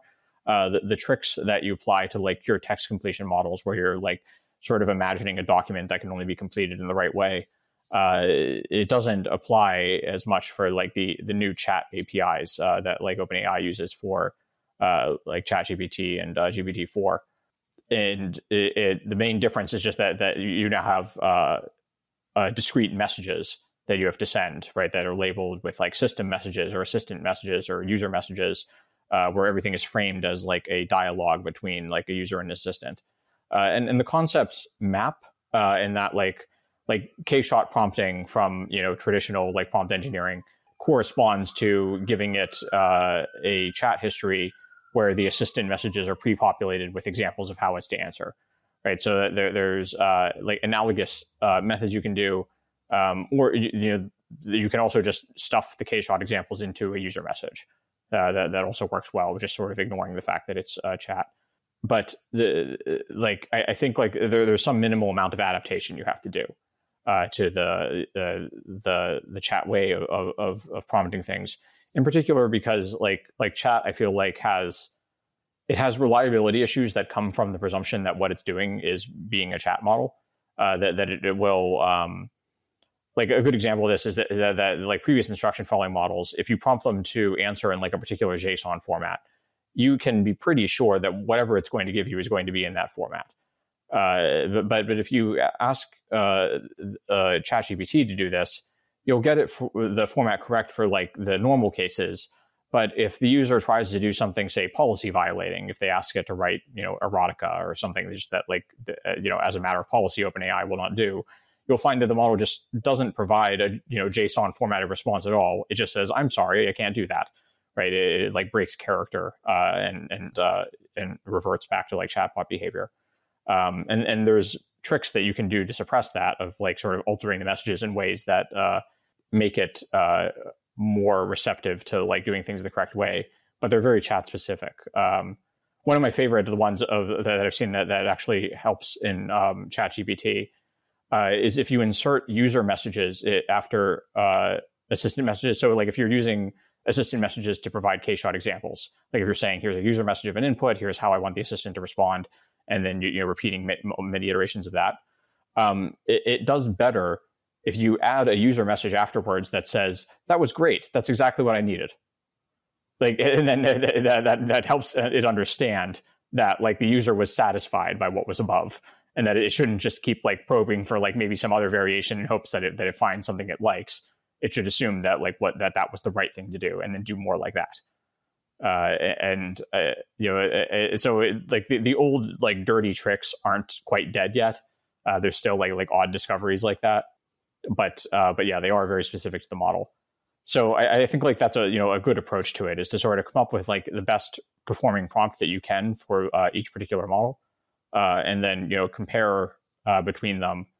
And uh, I think also one thing to consider is that that uh, for a lot of problems you can evaluate whether something is easy or hard pretty cheaply right? That you can say like that you could probably ha- have like a, you know a, a, smaller, cheaper model that can like answer the problem or answer the question: Does this input need to be answered by a bigger model? Right? Uh, you can you can run through this classifier that says like, is this a hard problem? Uh, for some problems, you know, not all of them, but uh, but that's often like a strategy I think that bears fruit is like considering like are there typical cases that we can say cache if you have a general if you're a, a, trivia bot that people you know pose questions to and you find that just a lot of people ask what is the meaning of life as their first question maybe you should just cache the response to that one right? Like it's uh you you, you can save calls if you if you get the like the easy cases. When you do your testing do you have any particular settings that you recommend? Like i do everything pretty much these days at temperature zero. How do you think about the right way to get the you know the most information as quickly as possible in testing? It, it depends on what you're doing. I'd say if, if, i'm when i'm studying its behavior on like a new problem uh, temperature zero helps uh, just in that like having like uh, uh reproducibility uh, is valuable. The, so uh, for, for, those not familiar temperature is, is basically a measure of like how random the, the generation is. If you put it at zero you're sort of saying uh, whatever it believe, the model believes is the most likely thing, do that every time, and so thus it always does the same thing for the, the same prompt. Um, whereas otherwise, like at you know higher temperatures, it's going to sort of like pick randomly from all the things that it that it deems possible. I, I tend to uh, I well, what I actually do is I tend to use higher temperatures and then change the top p parameter. Uh, which is a sort of variation on uh, this procedure that it, cut, it trims the distribution of the long tail and then uh, picks randomly from what's left. Uh, I've somewhat just subjectively found that, that that that works a little better when I'm looking for like creative uh, output. Uh, the, the, the, like I'm sort of uh, usually the reason I'm, I'm doing something like that is because I'm fighting against mode collapse, right? That, that I'm trying to find uh, um, you know more diversity in the generations. And th- there's cases where you want to be even more diverse than that. I'd say if you're um, applying like consensus algorithms, uh, so consensus algorithms, by the way, are like if you run a generation multiple times and then see uh, like basically put it to a vote of multiple generations of the same prompt. In those cases, you want the approaches taken by each uh, vote to be different, right? So it, it's uh, it doesn't help you if it just like you know collapses to the same answer every time or most of the time even, right? So you you want to have diversity there, and it becomes sort of an empirical problem of what maximizes performance.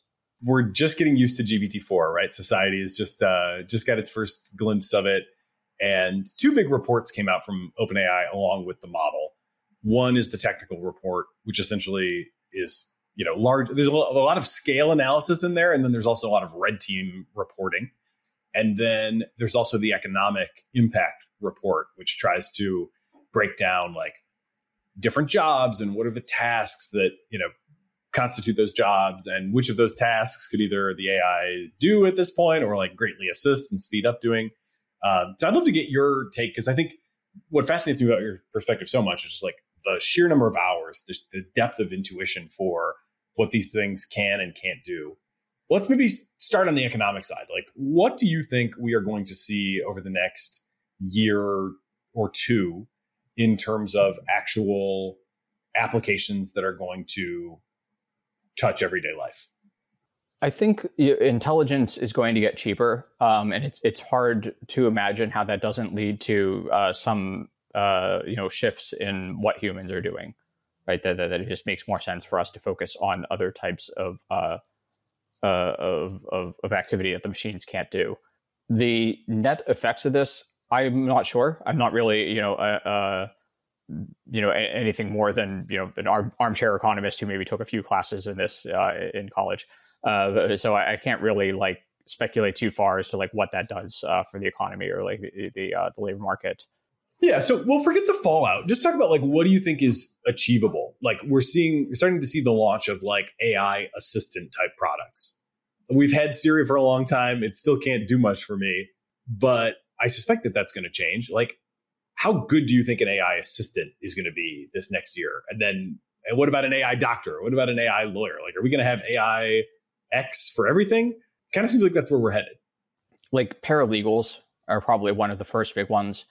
Any time where, where you, you you have labor that could be done by someone who's just out of school but has some like domain expertise, uh, like, like in law or medicine, and you're paying them to just sort of read through reams of documents and see what applies, right? To, to find like the the needle in the haystack, to find the case uh, that that that's similar to this one in this important way. Um, those are the, ta- the, tasks that I see as being like the most automatable, uh, like that, the, at least in terms of like knowledge work. Uh, of that, that we're going to see like, people who, whose jobs mostly consist of like summarizing uh, um, and reading large documents and reporting on their contact contents and you know uh, uh, like uh, extracting out like relevant uh, details. Uh, like you certainly see a lot of this, um, you know, in, in, intelligence of you know people who, whose job is to to read just reams of news reports and then say you know whenever some some event has happened that's relevant to some particular geopolitical concern. I, I, think a lot of that work is going to it's going to be uh, more automated, but uh, it's unclear what that does for the demand uh, for humans, right? That, that, that, it's conceivable that simply more of this work is done. Uh, and you know the demand for people to do it remains somewhat fixed, just in that like those people are more productive, uh, right? And you know that maybe maybe we were constrained on the number of smart people, right? And and so that we found that if we make all of those people, those smart people, more productive, that that actually that there there there's still demand for for that increased labor. But I, I think like the, the the parts where you're going to see like you know decreases in demand, I guess, are for um, less skilled labor, right? So you'll you know like like temp and like clerical work, uh, work people that are you know copying and pasting from PDFs into uh, structured text, uh, like those sorts of jobs, I think are going to be um, you know probably more uh, severely impacted by by by LM specifically would you personally like go to GPT-4 for medical advice, for legal advice, for things like I mean, how how much do you how much value can you personally get from GPT-4 on thing on things that really matter? So I have asked uh, GPT-4 to explain like uh, pieces of like like say tax code to me, um, but I mean it, it's uh, it, I think like I I feel like I have sort of acclimated to the level of like skepticism that's appropriate for these models right? Because like i've i've dealt with models that hallucinate all the time about everything. And so i you know like anytime it says anything i'm like yeah but is that true? Right? And uh and we're at the the, the point now where it's possible for somebody to be ignorant of that right? And i think like that's where you're seeing like a lot of the issues of like like concerns about like uh, reliability of these models is that somebody might use them assuming that this is all you know re- reliable prepared information because you know it looks like it. It looks like it has academic footnotes in it and that usually means it's right uh, right and uh, that's what i see is like more the risk of like you know uh, uh, these things going wrong. But but for someone who's who's used to it you can get a lot of value out of it right? If you if you just like approach it with skepticism uh, if you you know fact check the things that it says uh, it's pretty good at like explaining, uh, especially like things that, that are just sort of like applications to odd problems, right? They, if you want to know, like, does the tax code apply to this situation, right? Uh, uh, or does uh, can, what's the JavaScript equivalent of this Python library that I use? Right, it's uh, the, the, there's like a lot of of like corners of knowledge that like any person who's on Stack Overflow that knows the relevant area well could answer but nobody's had that particular question yet. Um, and and that's like uh, you know where like it, it really um, it shines. And and so I, would say like the places where I use it the most routinely. I mean, I, I do a lot of things in Copilot, uh, and then like when Copilot can't get the answer, I'll switch to uh, y- using like uh, GPT 3.5 Turbo or um, or sometimes Text DaVinci 03 uh, for for like code generation. But it, it, it's great for like you know uh, if you if you have the intuition to say that I know that this library was well understood in the pre-trained knowledge, that this is a library that was widely used before 2021, uh, it can explain that library pretty well. It can tell me how to do anything in SQLite 3, right? And uh, that that's like uh, really powerful. Like when you can just like say like, okay, here's here's the JSON object I have. How do I write SQL that produces this equivalent schema in SQLite 3? You know, and then it just writes it for you. Uh, it saves you a lot of like googling. It saves you a lot of. Uh, I mean, like like I don't even uh, always like look up like um, Unicode characters anymore. Like if I want to know like oh what is the Unicode character for this, sometimes I'll just like let it autocomplete it. And I'd say like this would be rendered as, and it just you know like uh, you know produces the right glyph.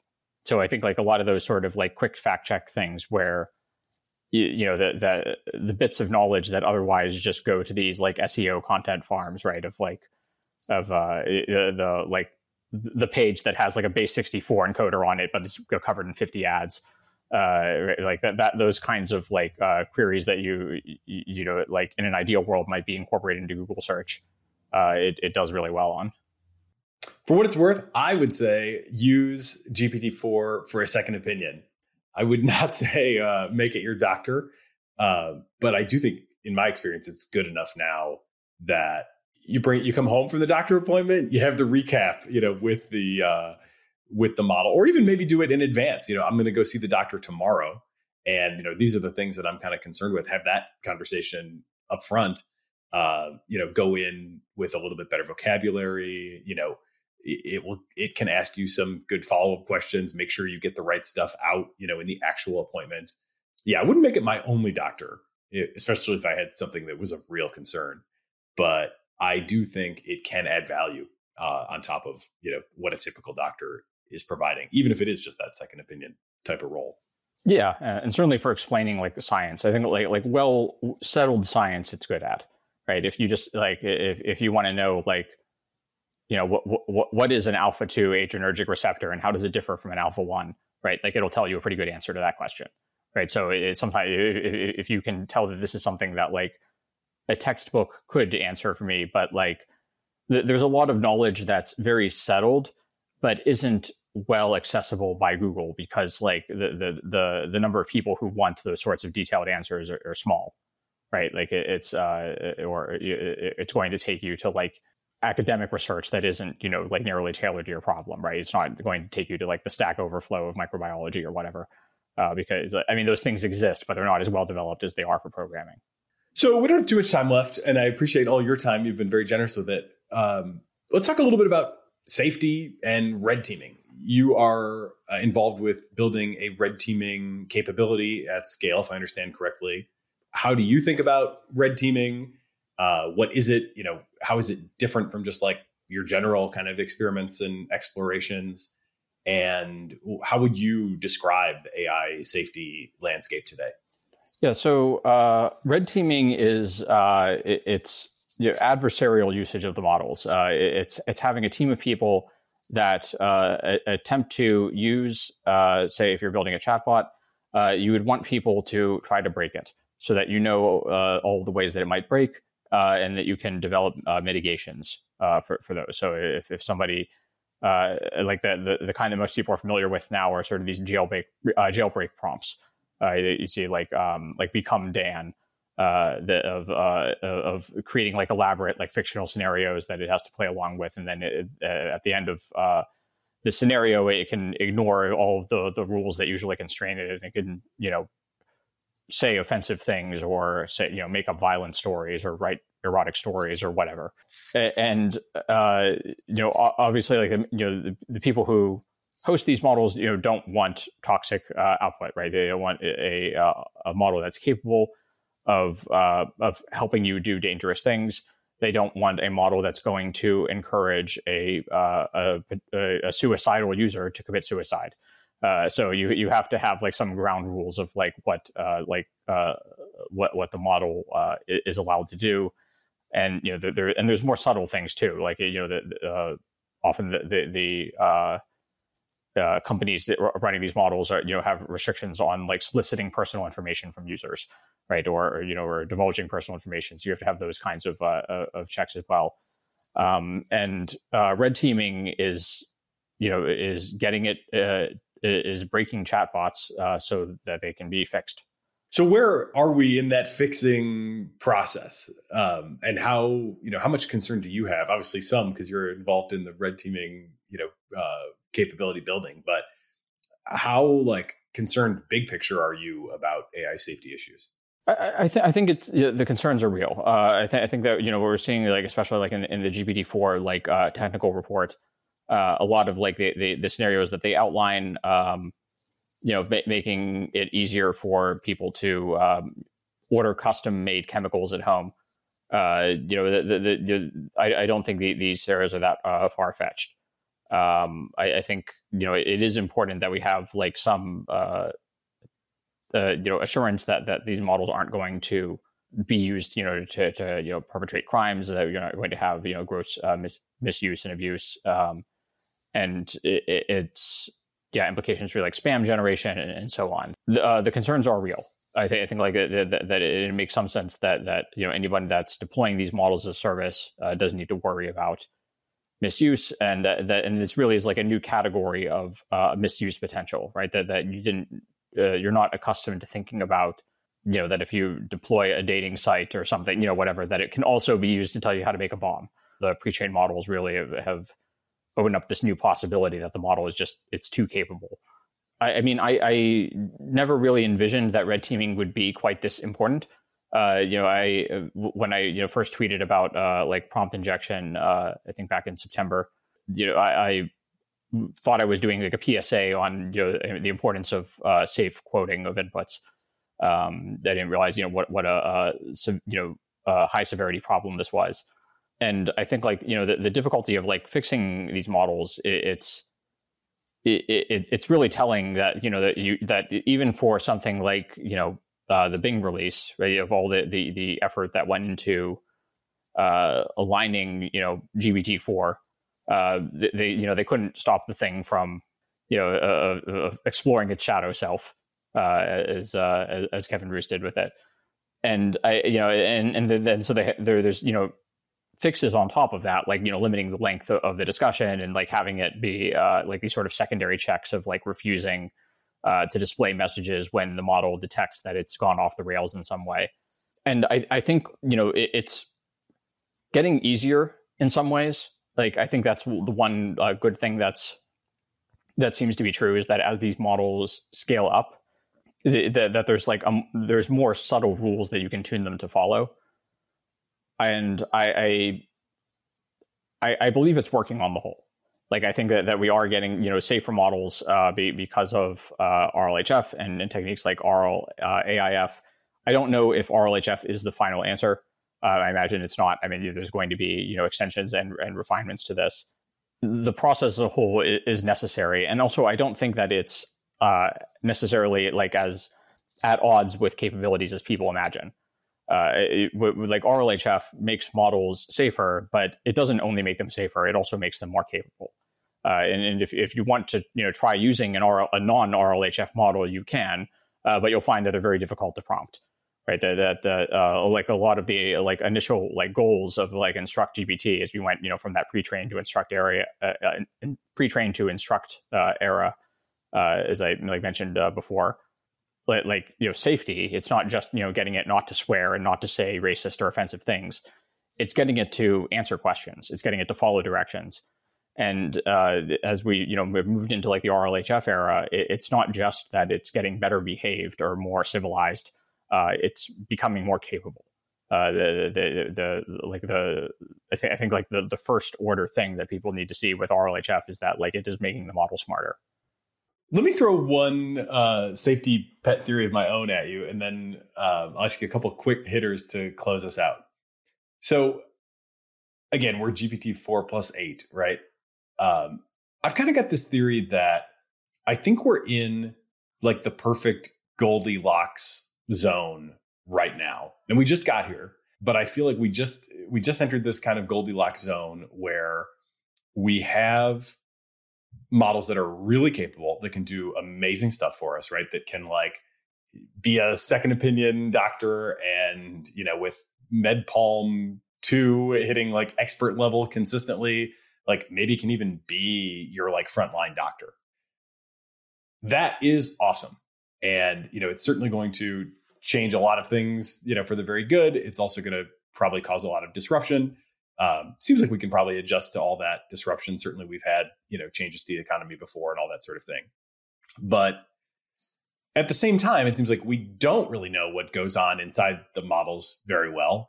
Uh, you know, we don't have great uh, interpretability, although a lot of great work coming out, but like it, we, you know, nobody credible that I know would say we have a good handle on what goes on inside uh, a model today. And so that's why we have all this stuff, right? That's why we have you like scout, you know, me scouting and you exploring and you're red teaming and you know, you're you've put probably thousands of hours in in front of the playground, and I've certainly put my own thousand plus over the last year. And so we're just, you know, out there kind of exploring, exploring, exploring. But, you know, that's very surface level um, attempts to understand the best we have. But, you know, it, it only goes so deep.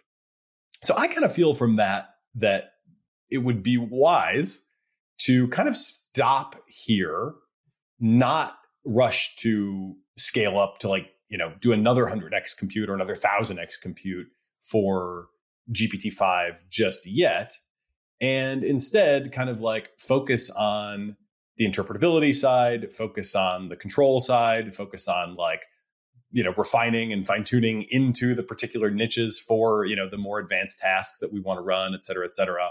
And then you know we can kind of return to greater orders of magnitude of scale um, when we have a better handle on all that stuff. How would you react to that prescription? Yeah, I, think like it, it's it's hard to decouple the two in practice. Uh, I think you know that, that anything you do to make the models better aligned uh, is you know, also going to make them more capable.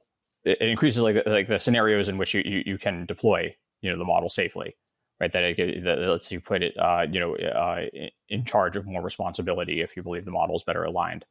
Um, so I, I mean I don't think these two things are really so much at odds and I, I think like it, it's sort of hard to like to pause one without pausing the other. Uh, well, I mean, it's hard to pause either of them. Yeah, I don't expect my prescription to be taken uh, by any means. Yeah, yeah, that's uh, that right. So I, I think like we, we, want to you know accelerate alignment research as much as possible because you know there, there isn't re- any realistic prospect of slowing down uh, research into capabilities. I think sobering thought, um, but I don't disagree that it seems very tough. Uh, all right, let me give you a couple quick hitters, and then we'll get you on your your way. Uh, and again, appreciate all your time. You've been very generous with it. So, three quick hit questions I always ask at the end. Uh, you've told us all, you know, about your exploration of language models. Any other AI products aside from like the core, you know, obvious playground type experiences that you think are awesome and would recommend people try out? I mean, I'm, I, have seen some some cool projects lately in like text to video. Uh, I think that area is going to be big. Uh, so I'd, I'd, keep my eye on that. Um, I, am drawing a blank on what the name of the one project was that impressed me recently, but um, but yeah, there, there's there's cool things happening in that space. Runway has definitely made some news with like Gen One and Gen Two. Right, that's the one I was thinking of. Yeah, that's uh, uh, that's pretty cool stuff. Hypothetical scenario: It's a you know some amount of time in the future, and a million people already have the Neuralink implant. If you got one yourself, it would allow you to have thought to text. In other words, it can translate what you're thinking into inputs, you know, for a computer. Would you be interested in getting one? Uh, my, I mean, a million people already have it. Maybe. Uh, yeah, that sounds like pretty FDA approved at that point. Uh, but uh, yeah, I, I, I mean, I, I, don't know if I'd want to be one of the early ones. Uh, but I, you know, I, I think that that's uh, that's where things are heading eventually. No pun intended. That's been one of our more polarizing uh, questions because we've we've certainly heard all manner of answers, including like I'd get it now, and on the other hand, like you know, never. Uh, so it put you honestly right in the middle. Just zooming out, you know, big picture as much as as much as you can possibly zoom out, thinking about like the rest of the decade what are your biggest hopes for and fears for AI as it permeates all parts of society? My personal like estimate is that we'll, you know we'll probably be hitting AGI within the next decade. After that, it's hard to say what happens. Uh, I think like uh, you know a lot of the particulars sort of depend on the the technical implementation of what we get right uh, as we you know move up to AGI. I mean, there'll, there'll be an interim period where you know AGI is uh, as smart as humans at anything, but not quite capable of going foom, you know, as they say, of like you just repeat, uh, repeatedly and exponentially increasing like its own capability. So I mean, there'll be some adjustment period, but I, I am optimistic that that with the benefits of like uh, of early AGI and like near human intelligence, we'll be able to make better progress on how to uh, align these models safely. Is my hope. Riley Goodside, thank you for being part of the cognitive revolution. All right, thank you so much. Omneky uses generative AI to enable you to launch hundreds of thousands of ad iterations that actually work, customized across all platforms with a click of a button. I believe in Omneky so much that I invested in it, and I recommend you use it too. Use CogRev to get a 10% discount.